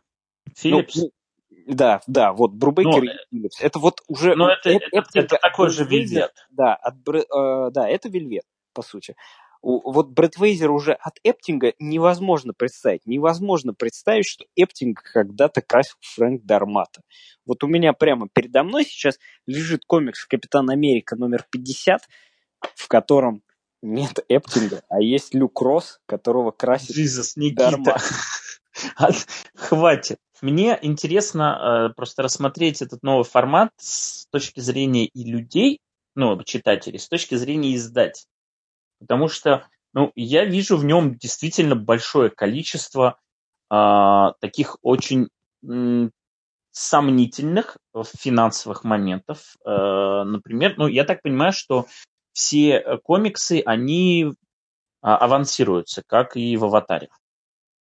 Просто иначе я с трудом представляю, что авторские команды готовы писать по 6 выпусков, делать полностью 6 готовых номеров и только после этого ждать каких-то продаж Но и это, роялти это, На самом деле надо спрашивать у Артема Троханова, как у человека, который там задействован, и я уверен, что он может поделиться какой-то а, Инсайдерская информация. А инсайдерской информации, да. То есть... Инс, ну, инсайдерская информация о системах оплаты никто никогда, конечно, делиться не будет. Но я уверен, что... Даже если с нами поделятся, нас, скорее всего, попросят не говорить да, это в ну, микрофон. конечно, да. Но, опять же, то есть э, я уверен, что у Артема есть, в общем-то, ну, интересное как бы по этому поводу и мнение, и и понимание, поэтому вот интересно, знаешь, вот э, я всегда очень люблю спекулировать на ту тему, э, на которую мы, в общем-то, правды, ну, тяжело ее либо будет узнать, либо ее невозможно узнать, да,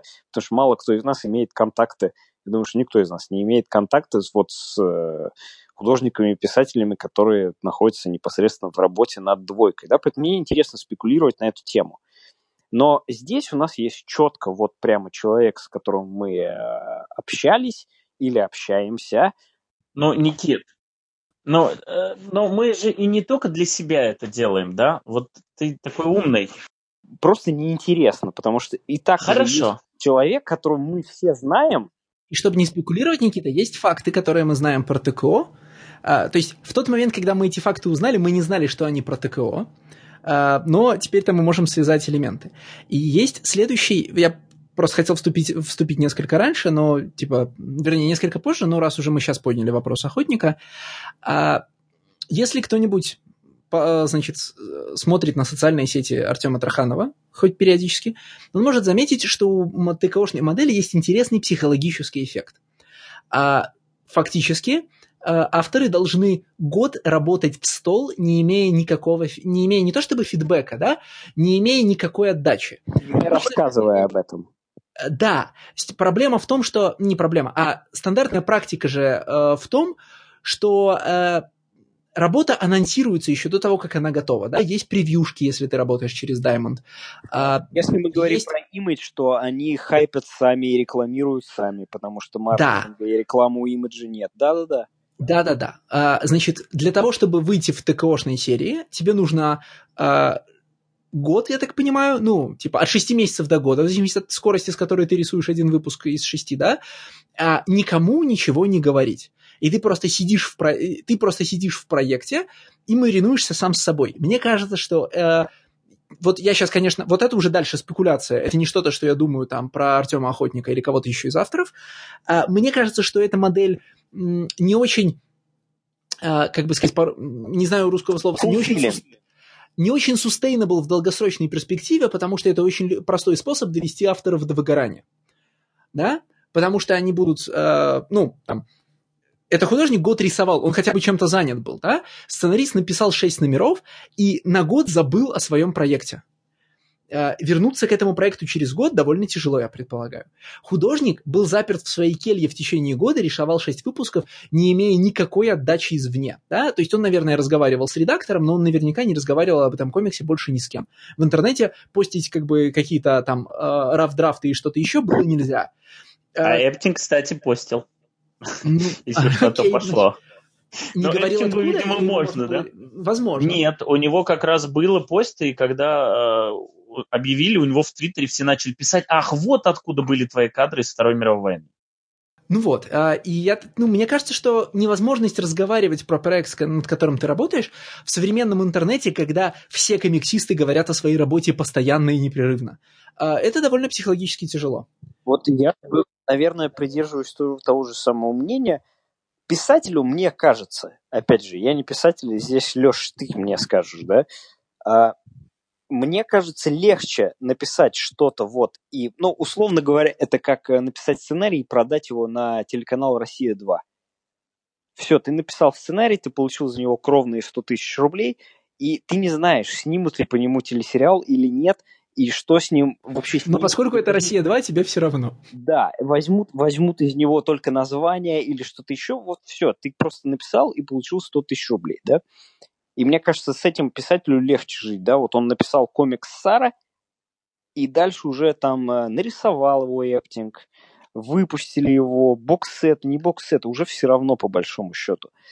Художнику, мне кажется, опять же, это вот чисто мое спекулятивное мнение, с этим справляться гораздо сложнее, потому что это все-таки визуальное, визуальный вид искусства, тебе хочется делиться им, тебе хочется показывать его. Тебе хочется... Ну и будем честными, объем усилий несравнимо больше. Конечно, конечно, да. Тебе хочется слышать критику, либо положительную, либо конструктивную, либо негативную, да.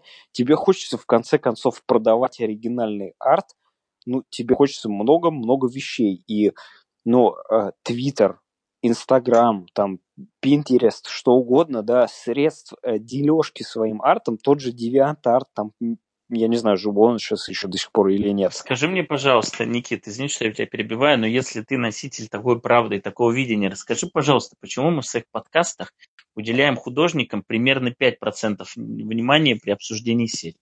Ну, а я Потому скажу, что у нас не развит язык говорения абсолютно, о рисунке. Да. Мы э, умеем да, о нем рассуждать. Сто процентов верно, абсолютно. Потому что ни один из нас не является художником, и нам сложно описывать рисунок в Ну, то есть начинается так, что и, и получается, что про рисунок могут говорить только те, у кого есть художественное образование? Ну, не Нет, те, так. кто научился говорить о рисунке.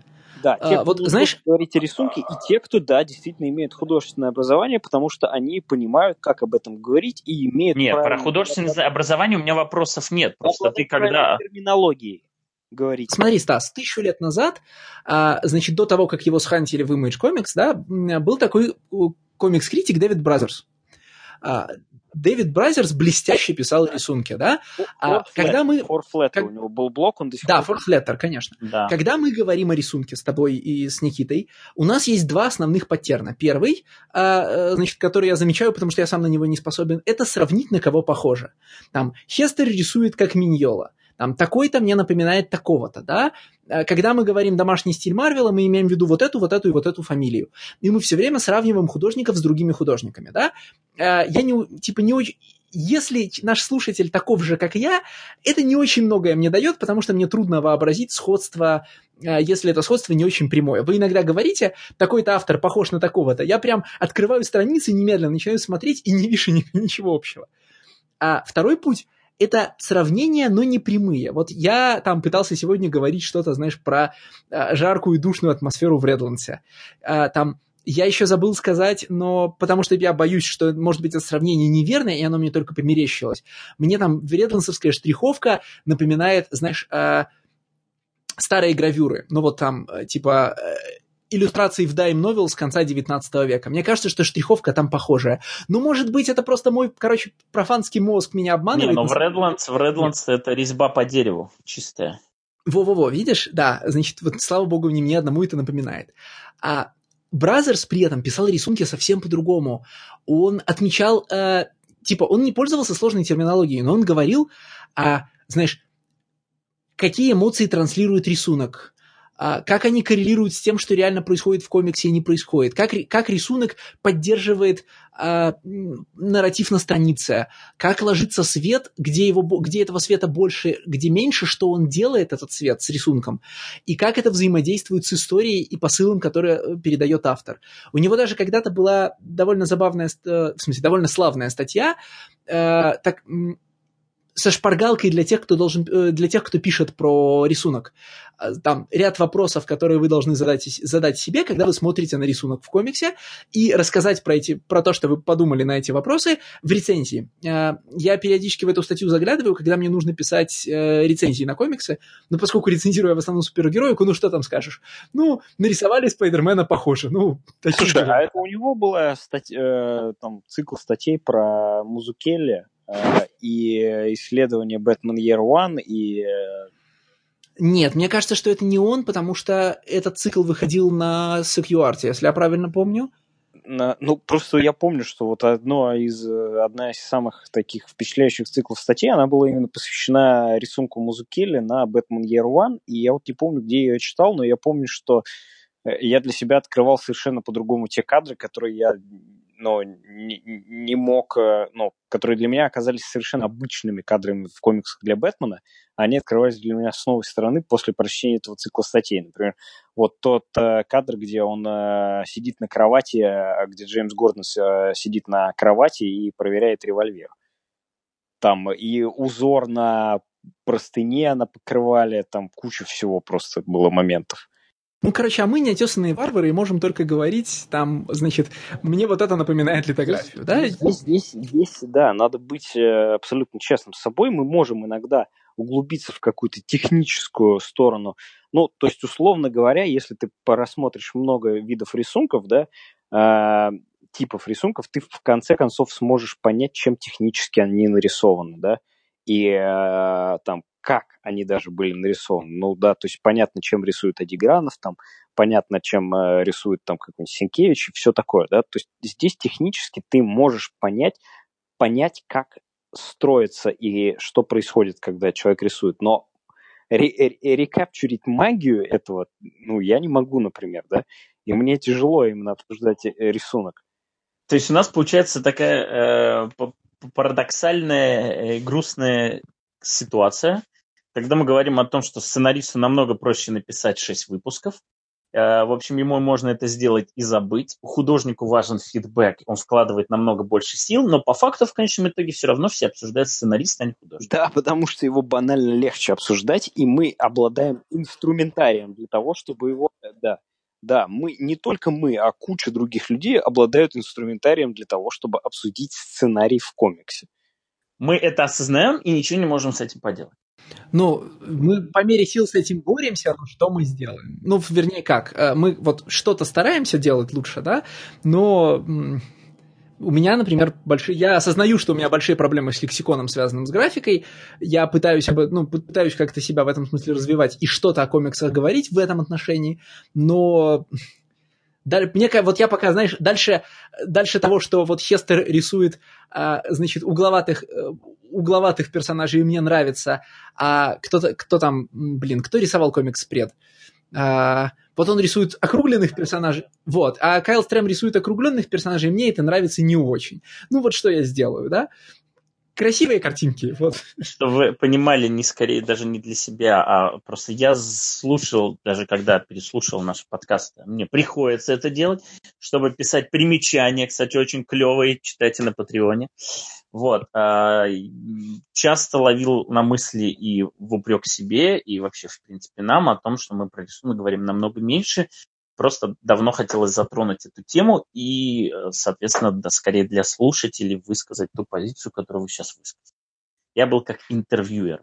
Ну, не, ну это, конечно, наш шорткаминг, и это очевидно и понятно. Ну, как бы можно себе дать обещание улучшаться в этом, но я не думаю, что вот лично у меня что-то изменится в этом плане. Потому что вместо Фила Хестера лучше поговорить о том, что э, он рисовал Грин э, Эрол Смита. Абсолютно, про... да. Да, да, да, абсолютно. Я, вот, господи, как же я жду выпуска про Грин Лантерна. А еще, понимаешь, Стас, нам приходится соударяться с вопросами э, индивидуального, среднего и высокого вкуса, да? Вы помните же, да, значит, что я люблю в, в комиксе композицию, и мне все равно красивые ли там персонажи, поэтому я, я могу заикнуться о том, что мне нравится Микель Джанин, да? А, значит, периодически я сам открываю комиксы Микеля Джанина и думаю, господи, почему я вообще, как, типа, что я в нем нашел? Но вот у меня недавно были просто сходные переживания, я сейчас опять забуду, кто это, кто это рисует, и мне будет стыдно. Но а, новая серия про Джессику Джонс нарисована про пластмассовых человечков.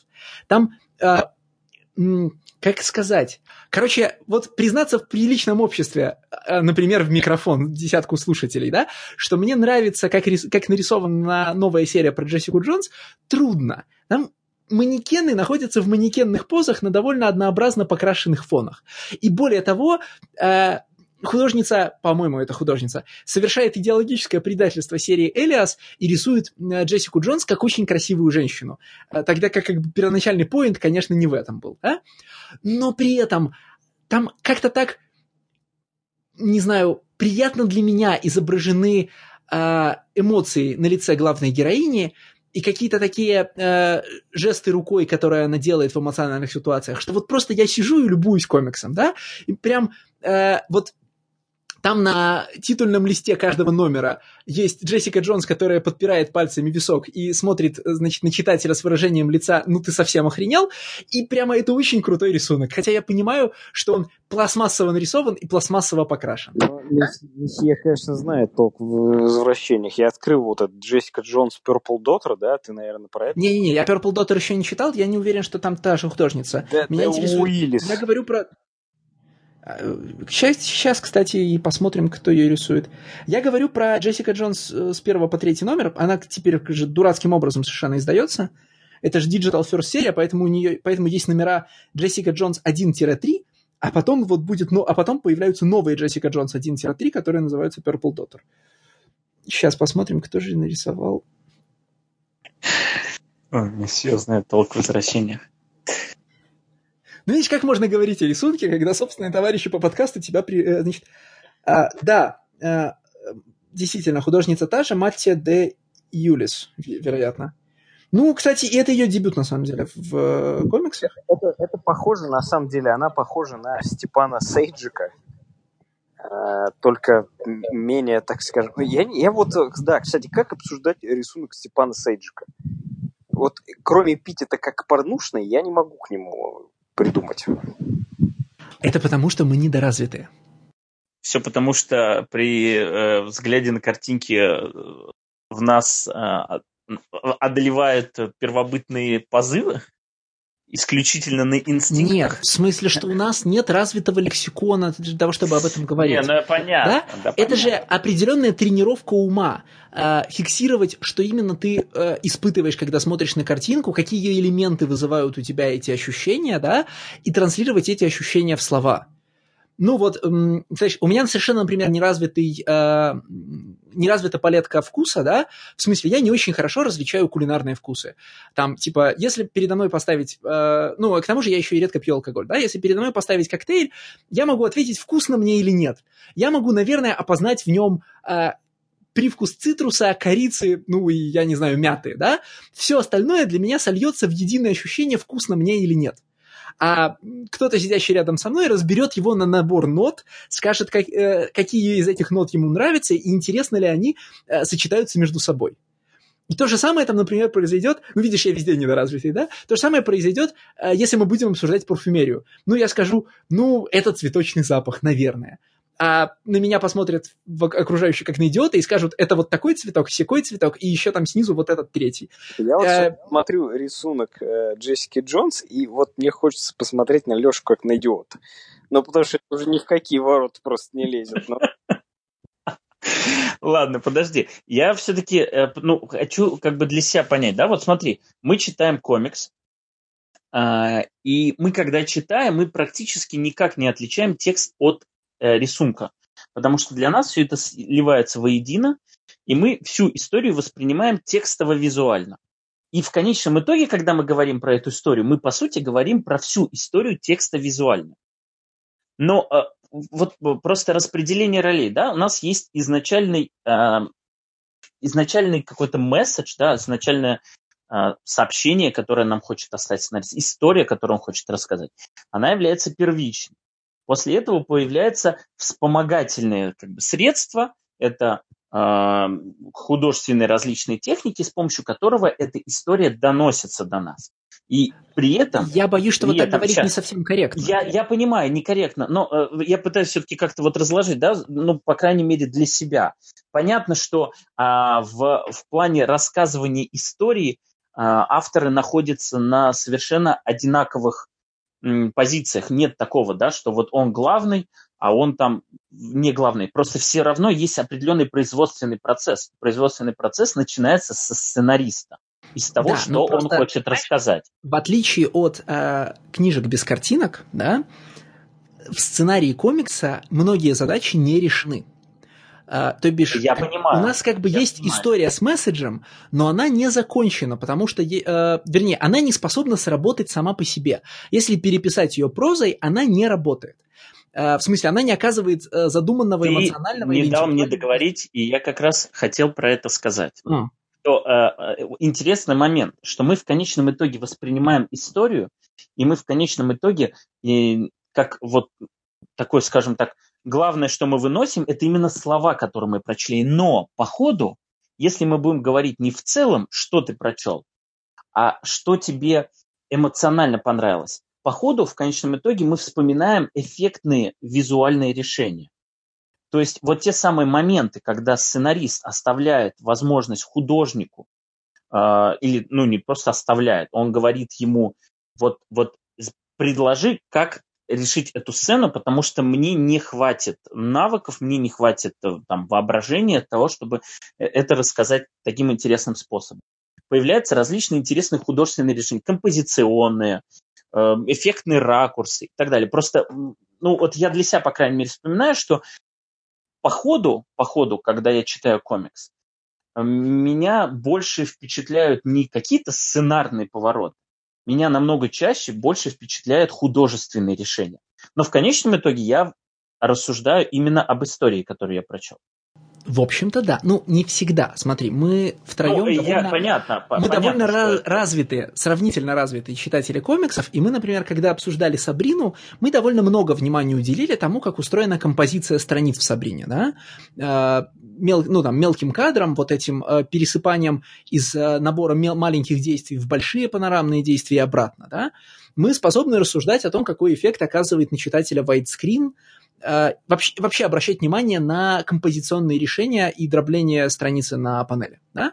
Вот это часть лексикона, которая у нас относительно развита, и поскольку она развита, мы можем унести ее с собой. Вот я читал Сабрину «Поди когда», а как устроена ее комп- композиция страниц, помню до сих пор. Я, может быть, не в состоянии процитировать какие-то места из ее диалогов, а композицию страниц хорошо помню. Или там простые, но действенные ходы, типа там э, мы хорошо помним отдельные страницы в хранителях в визуальном именно плане, да, в том, значит, в, вот, в игре, э, в игре цвета посреди Найнгрида. Большинство отлично помнит там куски из пятого номера, конечно, да, э, ну, где вывеска моргает, вы помните, да, нога в лужу опускается. Мы отлично помним визуальные решения-то. Мы хорошо помним там, ну, типа вот там, я хорошо помню э, многие эффектные развороты там мало, этого, э, как, господи, как его, Джей Уильямса третьего, да, который мне значит, в юности очень нравился за изобретать, вот эти изобретательные double-spread ы, и как бы многие спреды, которые мне тогда нравились, я до сих пор хорошо помню. Э, мы когда говорим про, например, даже ну, я не знаю, кого-нибудь там, какого-нибудь э, Фрэнка Куайтли, да, или там Ника Драготту, мы ассоциируем, мы хорошо вспоминаем конкретные художественные решения, которые эти люди применяли. И это означает, что не только в процессе, но и после прочтения книги мы уносим с собой э, определенные, типа, определенные визуальные ходы не только по их эффектности, но еще и по тому, как они рассказывали историю. Но, наша, но кажется, что наша привычка к нарративности, в смысле к тому, что из-за ну да, к нарративному искусству, к тому, что из взаимодействия с, с искусством мы должны вынести некую историю, которая сама по себе увлекательна, а еще и что-нибудь означает, а, приводит эта привычка нас к тому, что мы, знаешь, не смотрим на абстрактное искусство, а смотрим на фигуративное. К тому, что мы читаем, предпочитаем комиксы с четко связан, э, с четко выстроенной сюжетной линией. Э, вот а можно да. ли сделать вывод очень грубый, очень грубый, но исходящий опять из того, что я говорил, что сценарист в своей работе делает ставку на, ну, на то, как в целом будет воспринято произведение, а художник делает большую ставку именно на момент. Да ты знаешь, а мне кажется, что наоборот. Потому что что мы выносим из э, художника? Мы выносим общее визуальное впечатление о работе. Что мы выносим из сценариста? Мы выносим конкретные панчлайны, э, ловко повернутые фразы или неожиданные повороты. Ты перевернул страницу, а там произошло то-то и то-то.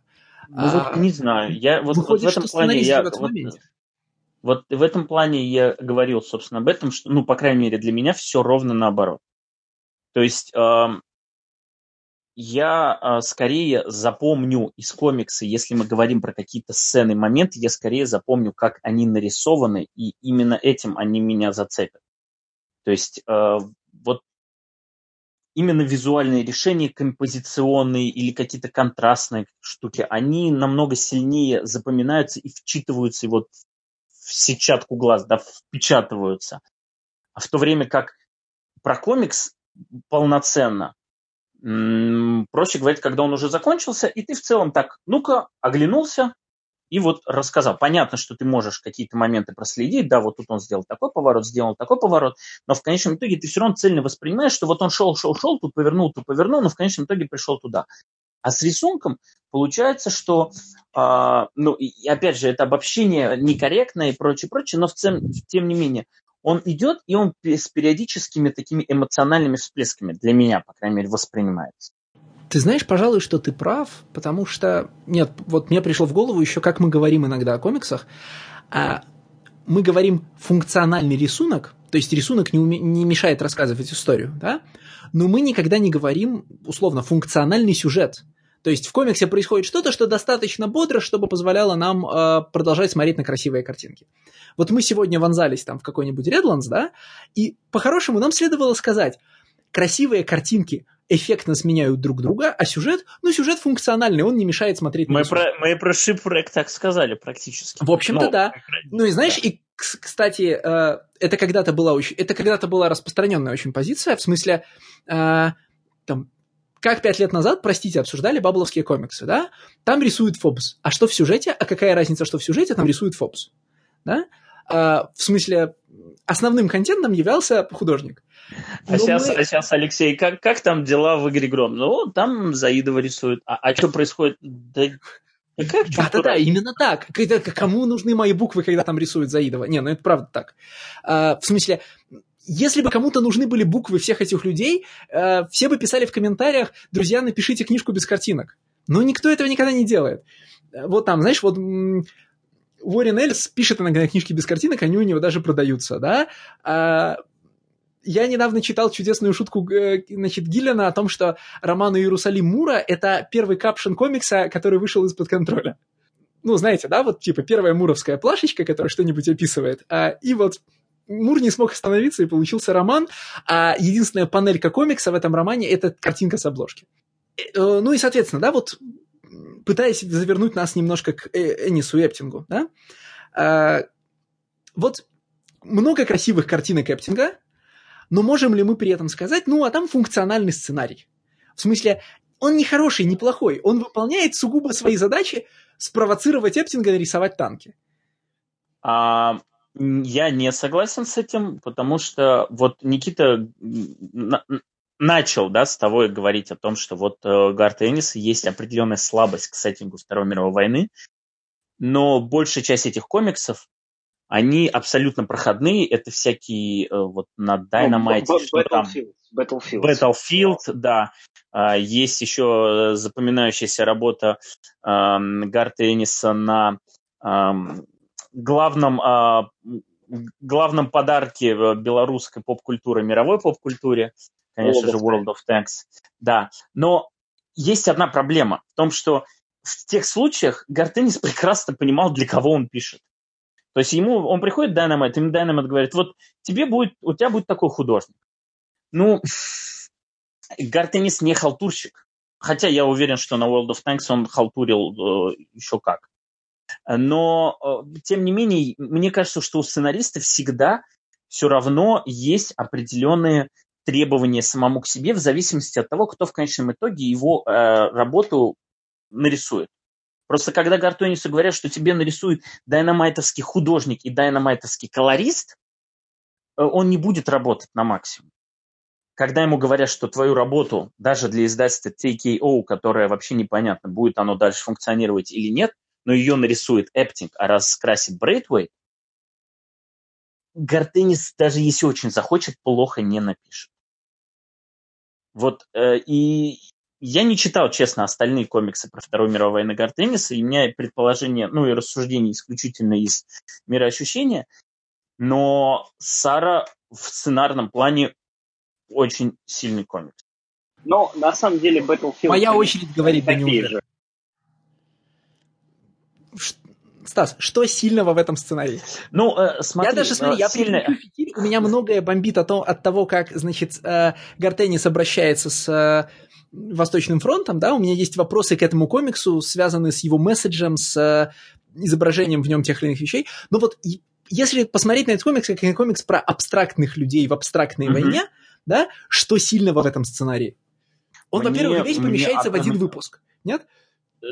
Мне очень нравится, как он э, контролирует темп и насколько классно он расставляет акценты. Вот этот весь комикс, он максимально такой механический и холодный. Но, но, он но, отлично но коррелируется с тем, где это все это происходит. комиксы Гарта Эймиса, и в том числе, кстати, и Battlefield, я уверен в том, что World of Tanks. Я здесь ну, возможно, возможно, это я, эффект я, Никит, я... тебя очень плохо слышно. Тебя очень плохо слышно, ты куда-то убежал. Я почему сказал, что э, он такой же, как Battlefield, да? Ты сказал хороший сценарий. Я не могу сказать, что здесь хороший сценарий, но он такой же, как Battlefield по качеству, потому что здесь работает интерес э, Гарта Энниса к теме, да, и тем более я, наверное, не соглашусь с э, описанием Гарта Энниса как человека, которому важен художник, и который ради художника будет какие-то плясать кругаля. У меня Энис не вызывает такого впечатления. Я прочитал просто максимальное количество комиксов Энниса, даже те, которые были в Crysis and Revolver. А, и, в принципе, везде он работает ну, в своем вот стандартном таком эмоциональном хлестком стиле, да. А, честно говоря, вот Сара, она здесь... Понимаешь, Сара — это еще один комикс Гарта Энниса. Это еще один комикс Гарта Энниса. Он, он, он не такой, как Just Pilgrim, там, например, да, а, там, как Трист, ну, вот что-то такое, да, как, как по калибру у него есть комикс. Он еще один военный комикс Гарта Энниса.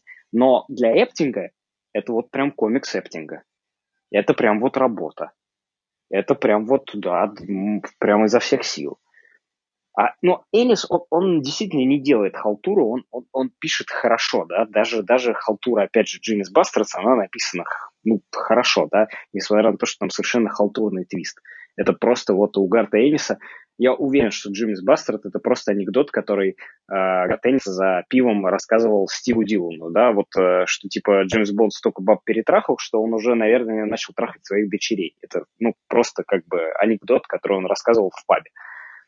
А, а Aftershock это вот такая вот халтурное место, куда этот анекдот можно облечь э, там, деталями. Но здесь это вот просто еще один э, военный комикс, про который э, Гартенс э, ну, пишет, да, потому что его очень сильно интересует тема. И он действительно достаточно вольный и все такое, но я, в принципе, просто себя некомфортно чувствую, когда вижу сеттинг Второй мировой вообще, в принципе.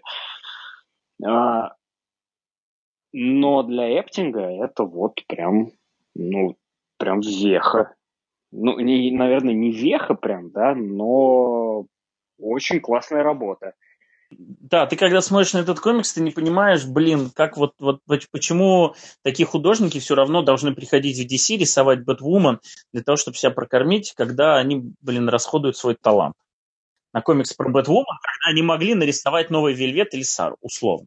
Конечно, да, абсолютно. То есть, э, да, к сожалению, мы живем в том мире, когда вот Эптингу нужно рисовать Бэтвумен, а когда с такого нужно рисовать комиксы про чужих, а, и когда э, Брэндону Грэму, чтобы оставаться релевантным, нужно скандалить э, в Твиттере я вернусь все-таки к тому, что мне очень понравилось в этом комиксе. Мне, ну, мне очень понравился э, то, насколько у этого... Мне понравился такт этого комикса. У него достаточно четкий ритм, который задается с первого выпуска и очень четко выдерживается до последнего. И этот ритм в основном, конечно, задается закадровым нарративом и рассказом об, э, скажем так, буднях снайпера о том, а, как выполняет свою работу, в чем рутинность ее, в чем тонкости этой профессии. А смотри, смотри, так. не тянет тебя сказать, что Гартенис прочитал пару статей в Википедии? Нет, не тянет, безусловно. Хотя, хотя, безусловно, все, что здесь написано о снайперах, можно прочитать на первой странице Гугла. Понимаешь, в чем дело? А, я этого не исключаю. Просто Уоррен Эллис с этим прибегает говорит, а знал ли ты, что ау аугер на самом деле пишется вот так, а не вот так, а вот это вообще означает совсем другое. Он это рассказывает в одной панельке и забывает про это, убегает рассказать другую интересную вещь. А Гартенис очень методично по полочкам рассказывает и раскладывает все. Поэтому у тебя не создается впечатление, что он быстренько по верхам прошелся, нашел какую-то интересную информацию, и тебе такой типа, а вот-вот между делом. Ну, только потому, что это одна статья в Википедии, а не шесть, да? Возможно, не одна статья в Википедии. Мне, мне при этом Гарт Эннис, он всегда в свое э, вот это вот методичное раскладывание и холодное повествование добавляет, ну, очень классный образ. Мне, меня совершенно пропечатала фраза, когда он начал, когда началась перестрелка, началось бомбардирование различными орудиями, он начал говорить о том, насколько это похоже в ну, там не симфонический оркестр, насколько это обмен ритмами, обмен музыкой происходит. А потом inevitably comes the unanswerable, и появляется танк. И вот, ну, блин, это очень крутая фраза. Появляется то, на что нельзя ответить. И вот я думаю, что эта фраза стоит всего, всей мини-серии World of Tanks, которую он написал для вас, Алексей. Ну, вас, белорусов, конечно. Нет, старик умеет писать, как бы с этим никто не спорит. Так и Эллис, например, умеет писать, да, что только подлец не всегда пытается. Моя мысль же немножко в другом. А если разбираться сугубо с нарративной частью комикса, да, а, потому что, кстати, ритм повествования, на мой вкус, тут во многом-то принадлежит Эптингу, потому что а, даже если ты воспринимаешь ритм через а, текст в плашках, важно же помнить, что э, во-первых, что большую часть ритма ты все равно получаешь через размеры панелей и то, как они расположены друг относительно друга, а во-вторых, что текст в плашках переписывается поверх рисунка. То есть э, ритм, который... Мы не знаем, какой ритм был в сценарии. Мы знаем, что Гартеннис, диалоги Гартенниса в э, Саре встроились в тот ритм, который создал Эптинг на странице. А я все-таки скажу тебе немного другое, потому что э, я, по-моему, про это уже рассказывал, когда Горан Парлов приезжал на Кон, и рассказывал, каково работать с Гартом Эннисом и Марком Миллером, он сказал, что когда он работал с Гартом Эннисом, он не мог исправить ни одной панели. Он спрашивал, Гарт, могу я вот тут вот по-другому? Он сказал, нет, ты вот нарисуй, как я тебе написал.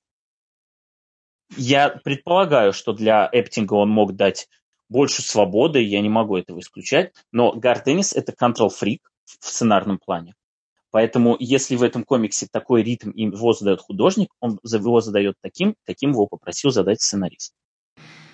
Ну, смотри, я не совсем об этом. А, здесь ты, безусловно, прав, но если бы степень контроля сценариста а, позволяла реализовывать такого рода нюансы в рисунке, комиксы Гартенниса с любым динамитовским или аватаровским художником были бы зашибись. Потому что мера его визуального контроля побеждала бы художника. Но она, как мы знаем, не побеждает. Из этого мы делаем вывод, наверное, что хотя Гартенис, спос... Э, ну, типа, что, конечно, у Гартениса супер выверенный нарратив от кадра к кадру, и поэтому он, э, ну, к сожалению, его сценариев мы видим гораздо меньше, чем Муровских, э, наверное, у него не меньше деталировки, не меньше внимания в, и детальности в описании в сценарии, чем, скажем, в неономика не занимает, от, э, расположение там ли, э, лица персонажа в соседних кадрах друг относительно друга, до какой высоты у нас видно в кадре плечо, рука или что-то еще. Помнишь, э, в неономиконском сценарии это супер детально указано, да, вплоть до, то, вплоть до того, куда падают какие блики, когда двигается, когда двигается автомобиль. Э, ну, опять же, ты с абсолютом начинаешь сравнивать. Я не говорю, что Гартеннис э, такой же контрол-фрик, как Алан Мур, потому что все всегда относительно. Я к тому, что э, эта степень э, контроля все равно не способна возвысить аватаровского художника до уровня Стива Эптинга. Так да? и у Алана Мура не все комиксы хорошо нарисованы, поэтому ну, не нужно тут тоже как бы... Если Алана Мура дать дайнамайтовских художников, а не Берроуза, у которого есть зачатки, из которого можно выжить то, что он выжил, у Алана Мура будет то же самое. Он просто будет рвать на все седые волосы, позвонит и скажет, я не буду работать с этим бездарем. Я всего лишь говорю о том, что переданный нам ритм, созданный в сценарии, передается эптингом, и я бы относил а, вопросы, скажем, э, вопросы ритма, пространства, быстро или медленно тянется время в комиксе, я бы переносил их все-таки в, в отчину художника, а не в отчину сценариста. Но понятно, что последнюю точку в таких вопросах можно ставить только когда мы увидим, э, ну, если посмотреть сценарий. Вот, кстати, в случае, вот в Шипреке к каждому комиксу приложена э, одна страница сценария, и видно, кстати, что Хестер не очень, ну, там, Хестер э, понимает, что от него хочет Эллис, но далеко не всегда это реализует буквально, и, по, ну, на мой личный вкус, хестеровские страницы получаются лучше, чем сценарий э, Эллиса. Ну, там Хестер играет с композицией, и Эллис ему уступает. Э, но э, про Сарута. Э, смотри, значит, мы ушли в сторону, от, в сторону темпоритма, у меня, кажется, была другая мысль.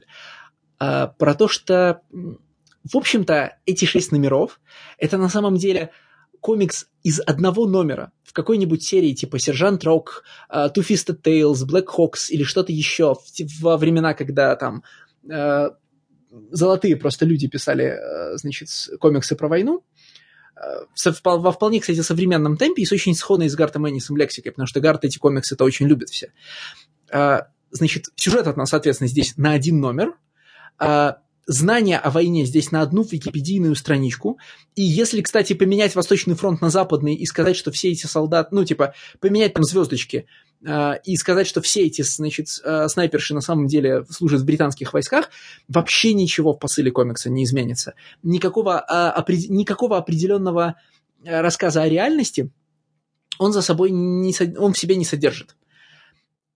И это универсальная история про войну с действительно хорошими поворотами фраз действительно хорошим рисунком, а, которая, в общем, тебе на один зуб. И ничего ты, ну, как бы, я не уверен, что ты из нее что-то вынесешь и что она, ну, что-то способна тебе дать. Кроме там, да, крутых поворотов фразы и пару вещей про то, как работают снайперы во Второй мировой, которые можно прочитать в энциклопедии. Не, ну я не буду спорить с тем, что Гартенис не пытается кому-то раскрыть на что-то глаза, хотя какие-то зачатки в этом имеются. Не, ну просто в большинстве случаев, когда Эннис писал про Вьетнамскую войну или, скажем, про британских солдат на Западном фронте, э, э, Эннис вообще имел э, четко выраженные политические месседжи, да, э, человеческие месседжи. Он прям, даже в комиксах типа Punisher Born, он прям сильно высказывался. Но он больше погружен в контекст у него достаточно больше экспертизы и, э, скажем так, базы для того, чтобы он мог делать какие-то серьезные заявления. Здесь они как-то намечены. Ну, со мной могут поспорить, кто может сказать о том, что они здесь серьезно обозначены, но по мне они как-то так очень вольно намечены для того, чтобы сделать эту историю менее однозначной, скажем так, для того, чтобы ее сделать не черно-белый, а условно добавить оттенков серого. Но при этом он практически он не делает сильных заявлений. И оттенки серого эти очень типичные. Ну, знаешь... Э, э, с этим я не буду спорить. Какие срывы плане. покровов про Советский Союз будут в, комик... не, не. в, этом комиксе, да? Очень предсказуемо какие. Ну да, да, трусов отстреливали, э, свои, типа там, свои же деревни сжигали, чтобы, да-да-да, вот да. это все. Очень все предсказуемо. В этом плане, опять же, это как вот мы говорили, да, возможно, в 15 лет на тебя это какой-то эффект произведет, впечатление, но как бы не, не в том возрасте. А здесь как бы и в 15 не произведет. Это же не комикс, ну, то есть э, всем этим откровениям в Саре не хватает шок-фактора. Они все такие довольно, ну, как, как бы сказать, э, сделаны для галочки, да? Интересует э, Энниса в основном Они... история про то, как снайпер в засаде сидит и ждет, и что ждать ему приходит, и что ждать ей нужно дольше, чем кажется, ну, в смысле, когда уже хочется стрелять, еще нельзя стрелять, надо ждать дальше, да? А, а вокруг всего этого развернут набор, э, обяза... набор обязательных э, оттенков серого про Восточный фронт.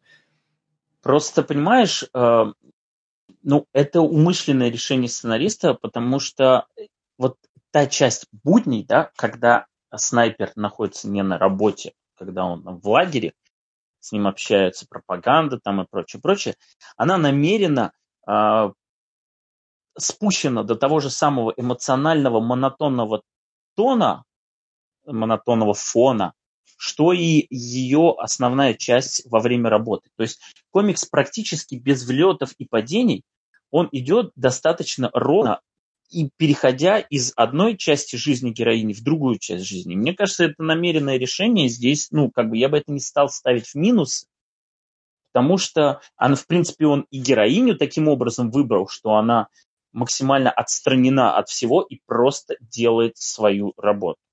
Я не Поэтому... ставлю ему в минус монотонность, я ставлю ему в минус безликость, да? А, монотонность виду, но, жизни героини. Но ты говоришь о том, что о том, ты говоришь о том, что вот те моменты, когда можно было бы э, речи о чем-то высказаться, да, и сделать какое-то более громкое заявление и шок-фактор, чтобы появился, нет, да, чтобы нет, нет, нет, про шок-фактор я говорю только применительно к 15-летнему читателю.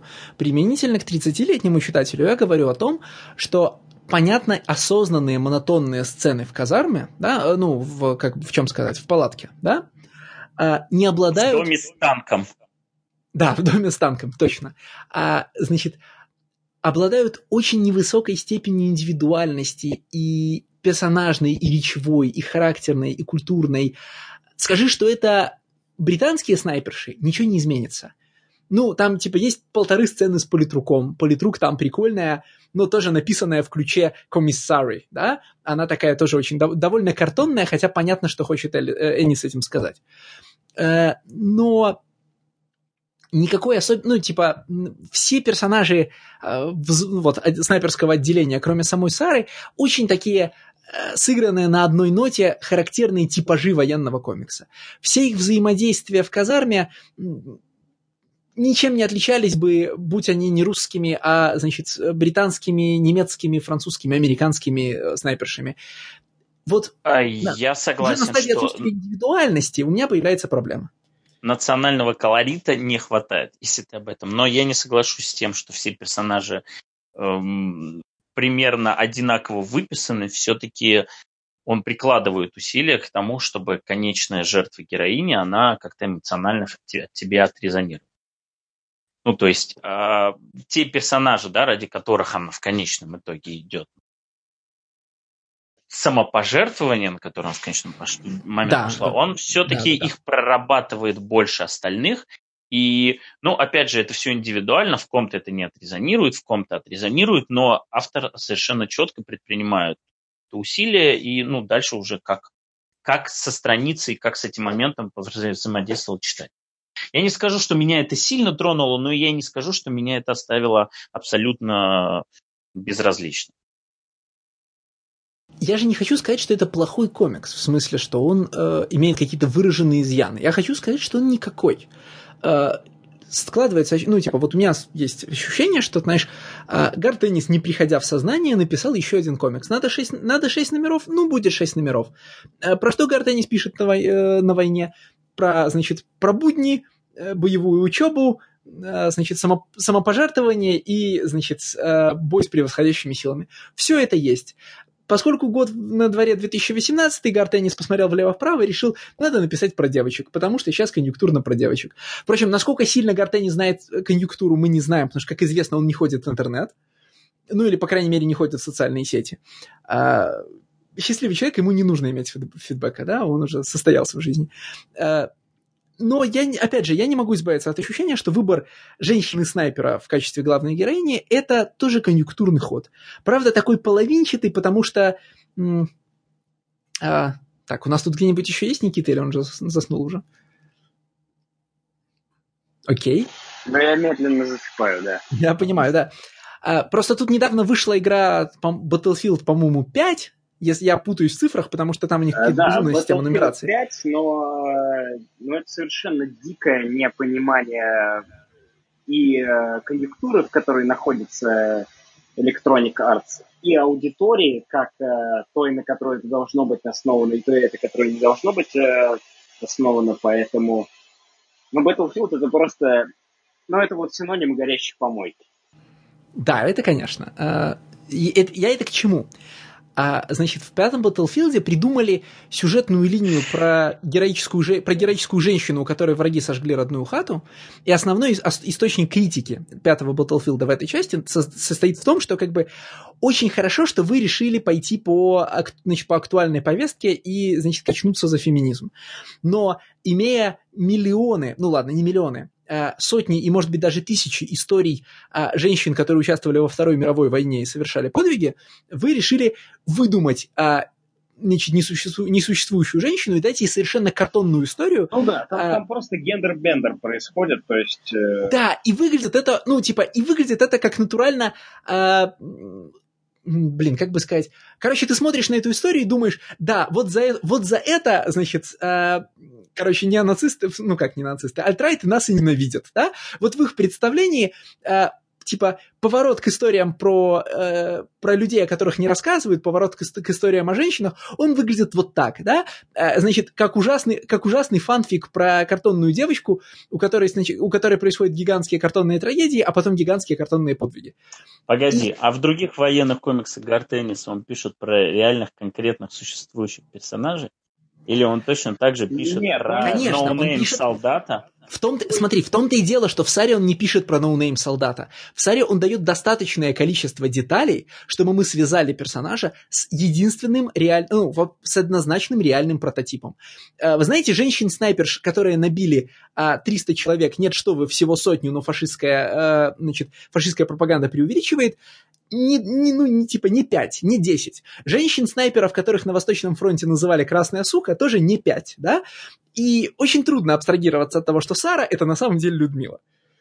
Э, в смысле, здесь, ну вот, делается странный для меня избыточный ход, да, э, рассказывая не про ноунейма, а про довольно конкретный, э, про конкретный образ, Гартеннис одновременно и отступает от этого образа во многих элементах. А, кстати, ну, тут не хочется, конечно, впадать вот в Бэткомедиана, да, и говорить, что реальная история Людмилы Павличенко гораздо интереснее, чем все, что можно придумать. Хотя она, правда, очень интересная.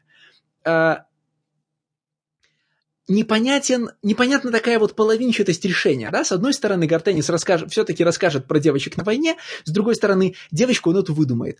Но с третьей стороны он использует в ней достаточно элементов реального персонажа, но с четвертой он все равно доведет ее до определенной, э, я не хочу сказать картонности, да, но до карикатурности эннисовского военного персонажа. Все эннисовские протагонисты комиксов про войну обладают примерно одинаковой внутренней натурой, да, э, как бы сказать, все персонажи комиксов Брайана Вона говорят как Брайан Вон, да? Все персонажи Энниса на войне не то чтобы говорят как Эннис, нет, но они все думают как Эннис э, даже нет, ну не, не как сам Эннис. Эннис-то, как известно, значит, э, мягкий в душе пацифист, да? Они все думают как определенный совершенно образ Тавгая, которого Эннис пишет и сразу в раз. На этом минутка левацкой пропаганды закончена. Мне, мне совершенно нечего сказать, потому что я сразу обозначил, что я не читал больше э, комиксов про Вторую мировую войну Энниса.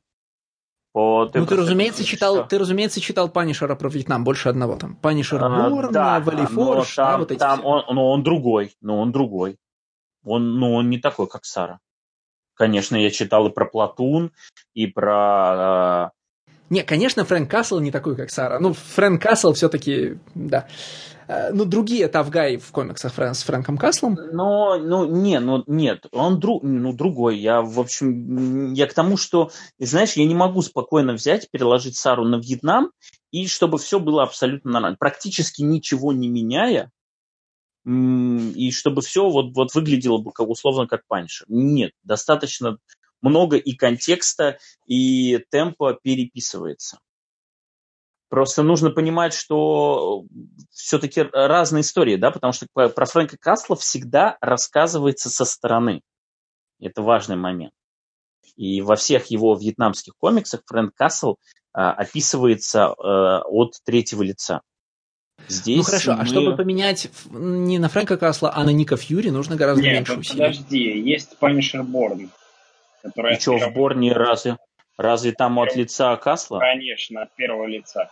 Нет, нет, нет. Борн рассказывается нет. от лица рядового, который очень хочет от вернуться. От рядового. Точно, да, да, да, от рядового. Меня зовут такой-то, такой-то, я точно вернусь да, домой. Да, да, да, да, Конечно, я про это и говорю. Он, он ни в одном вьетнамской истории не рассказывается. Нет, слушайте, от... там все равно есть в Punisher Борне, есть номер, когда уже все померли, и остается только Фрэнк Касл, и с ним вот говорит вот эта вот черная сила. Есть, по-моему, есть, есть ваншот Тайгер, по-моему, он про войну. Там у него есть два ваншота. Цел и Тайгер, и, по-моему, Тайгер тоже про войну. Там, возможно, от его лица. Ну, э, не, ну Фьюри, Фьюри, нет, Фьюри, ну, совсем другое. Он, ну, он, он, он, он с другой стороны подходит к войне, вот совершенно с другой. Он не внутри нее находит. Хотя, безусловно, он внутри нее иногда оказывается, но он на другом уровне взаимодействует с войной. Ну, э, блин, ну, My Fury, My War Gone By и Сара, ну это вообще абсолютно разные комиксы. Хотя и тот, и тот про войну. Паниш и Платун это тоже другой комикс, хотя это, это про войну. Я не исключаю, что комикс Battlefield про Вторую мировую, про летчиков и про кого он там рассказывает, они э, действительно могут быть такие же. Тоже летчик монотонно рассказывает про то, что он делает, как он э, заводит свой самолет, как он летает, как он прицеливается, как он э, держит в уме скорость ветра и прочее, прочее, прочее. И, возможно, у него голос абсолютно такой же. Но и я не читал, поэтому тут вообще с тезисом даже спорить не могу. Но то, что читал, нет, не подходит. Anyway, Эптинг прекрасный, вопросов нет. Я еще раз говорю, Эптинг что... прекрасный, вопросов нет. Ну, при том, что, конечно, не, ну там не так уж много разнообразных вещей ему удается рисовать, да? Э, очень черно-белый комикс. Да, я согласен, но я тысячу раз посмотрел бы на такого Эптинга, чем на любой его заход на супергеройку. И я еще раз, конечно, с сожалением констатирую, что, к сожалению, даже такой э, мастеровитый художник не способен прокормиться исключительно авторскими комиксами. Хотя, хотя, может быть, мы просто, да, свечку не держали. Возможно, ему просто нравится иногда, да, нарисовать пару выпусков Тора. Хотя, в общем, я вспоминаю эти его два выпуска Тора, и они, конечно, рядом не стояли, даже с пятью страницами той же самой Сары. Вот, возможно, ему иногда хочется порисовать Бэтвумен. Сомнительно, конечно, но чем черт не шутит. Просто когда закончился Вельвет, Брубейкер говорил о том, что он с Эптингом хочет построить примерно аналогичные партнерские отношения, как и с Филлипсом. И типа у него уже для э, Эптинга есть там новый пич, новый проект. А учитывая, какое положение у Брубейкера в имидже, ну, это практически на 95% одобренный проект. И я был абсолютно уверен, что Эптинг теперь закрепился за Брубейкером. Брубейкер это равняется хорошей продаже и, соответственно, он может спокойно прокармливаться, а Вельвет еще и там и на телек хотели купить. И думал, ну все, короче, отлично, все, Эптинг прекрасно устроился, он может спокойно работать над классами авторскими комиксами и прочее, но вот, вот что-то, видимо, произошло, потому что а, ВОЗ и ныне там, Вельвет не анонсировали, новый проект с Брубеком не анонсировали, зато Эптинг рисует Бэтвумен. Ну, видимо, будем заканчивать. На этой ноте. А то ты уже вспомнил про Тора, я подумал, хочу я тебя спросить одну вещь про Тора, потом подумал, нет, перебор, мы уже тут 4 часа трендим. Я не буду спрашивать ничего про нового Тора. Мы можем э, на, на прощание, как обычно, сказать, кто, кому какой комикс. В принципе, я более-менее понял, что каждый из вас скажет. И да, ну-ка угадай. Поняли, что угадай. я скажу. Но ты скажешь Redlands, Никита скажет Redlands, я скажу Сара, и мы на Нет, я скажу Гренланд. Хорошо. Ну ладно, хорошо, меня ты угадал, Никиту угадать бы никто не смог, потому что Никита выбрал, как это, пять свой вариант. А, и тебе, конечно, понравилась Сара, да? Да. Ну и как это, пять номеров не угадал никто, в смысле Justice League Скотта Снайдера никому не нравится. Хотя продается наверняка лучше, чем оба названных комикса. Э, да как все три вместе взятых, вот если сложить. Возможно, даже если сложить э, все выпуски Шипрека, э, все выпуски Сары. Ну и ладно, Redlands, наверное, все-таки получше. У него там даже номинация на Айзнер, наверное, это как-то добавило к продажам.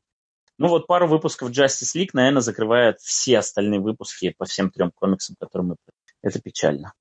Ну и на этой трагической ноте мы с вами прощаемся. Напоминаем о том, что у нас есть Patreon. На Патреоне есть аннотации ко всему, что мы сегодня... Аннотации и примечания ко всему, о чем мы сегодня говорим. Возможность слушать выпуски с опережением на две недели и слушать в них много дополнительного трепа, который не попадает в финальную версию. Читать наши впечатления о недавно, значит, о недавно прочитанном, недавно услышанном и всем остальном. Я, с учетом того, когда выходит этот выпуск, я могу сказать, что, наверное, к моменту, когда, когда вы не на Патреоне слушаете этот номер, последнее, что можно будет...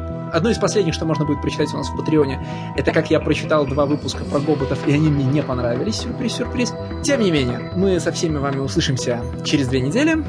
Снова будем обсуждать четыре комикса. Можно все, можно продолжать предлагать в комментариях а, значит, свои варианты, а можно прийти на Patreon и получить, так сказать, приоритетное право выбирать э, заявку от слушателей.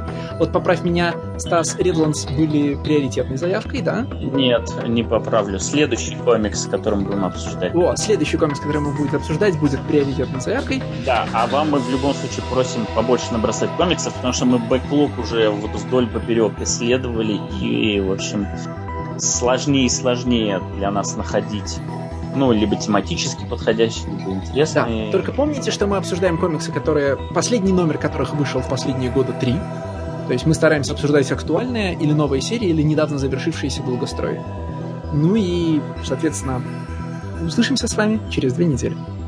Всем пока.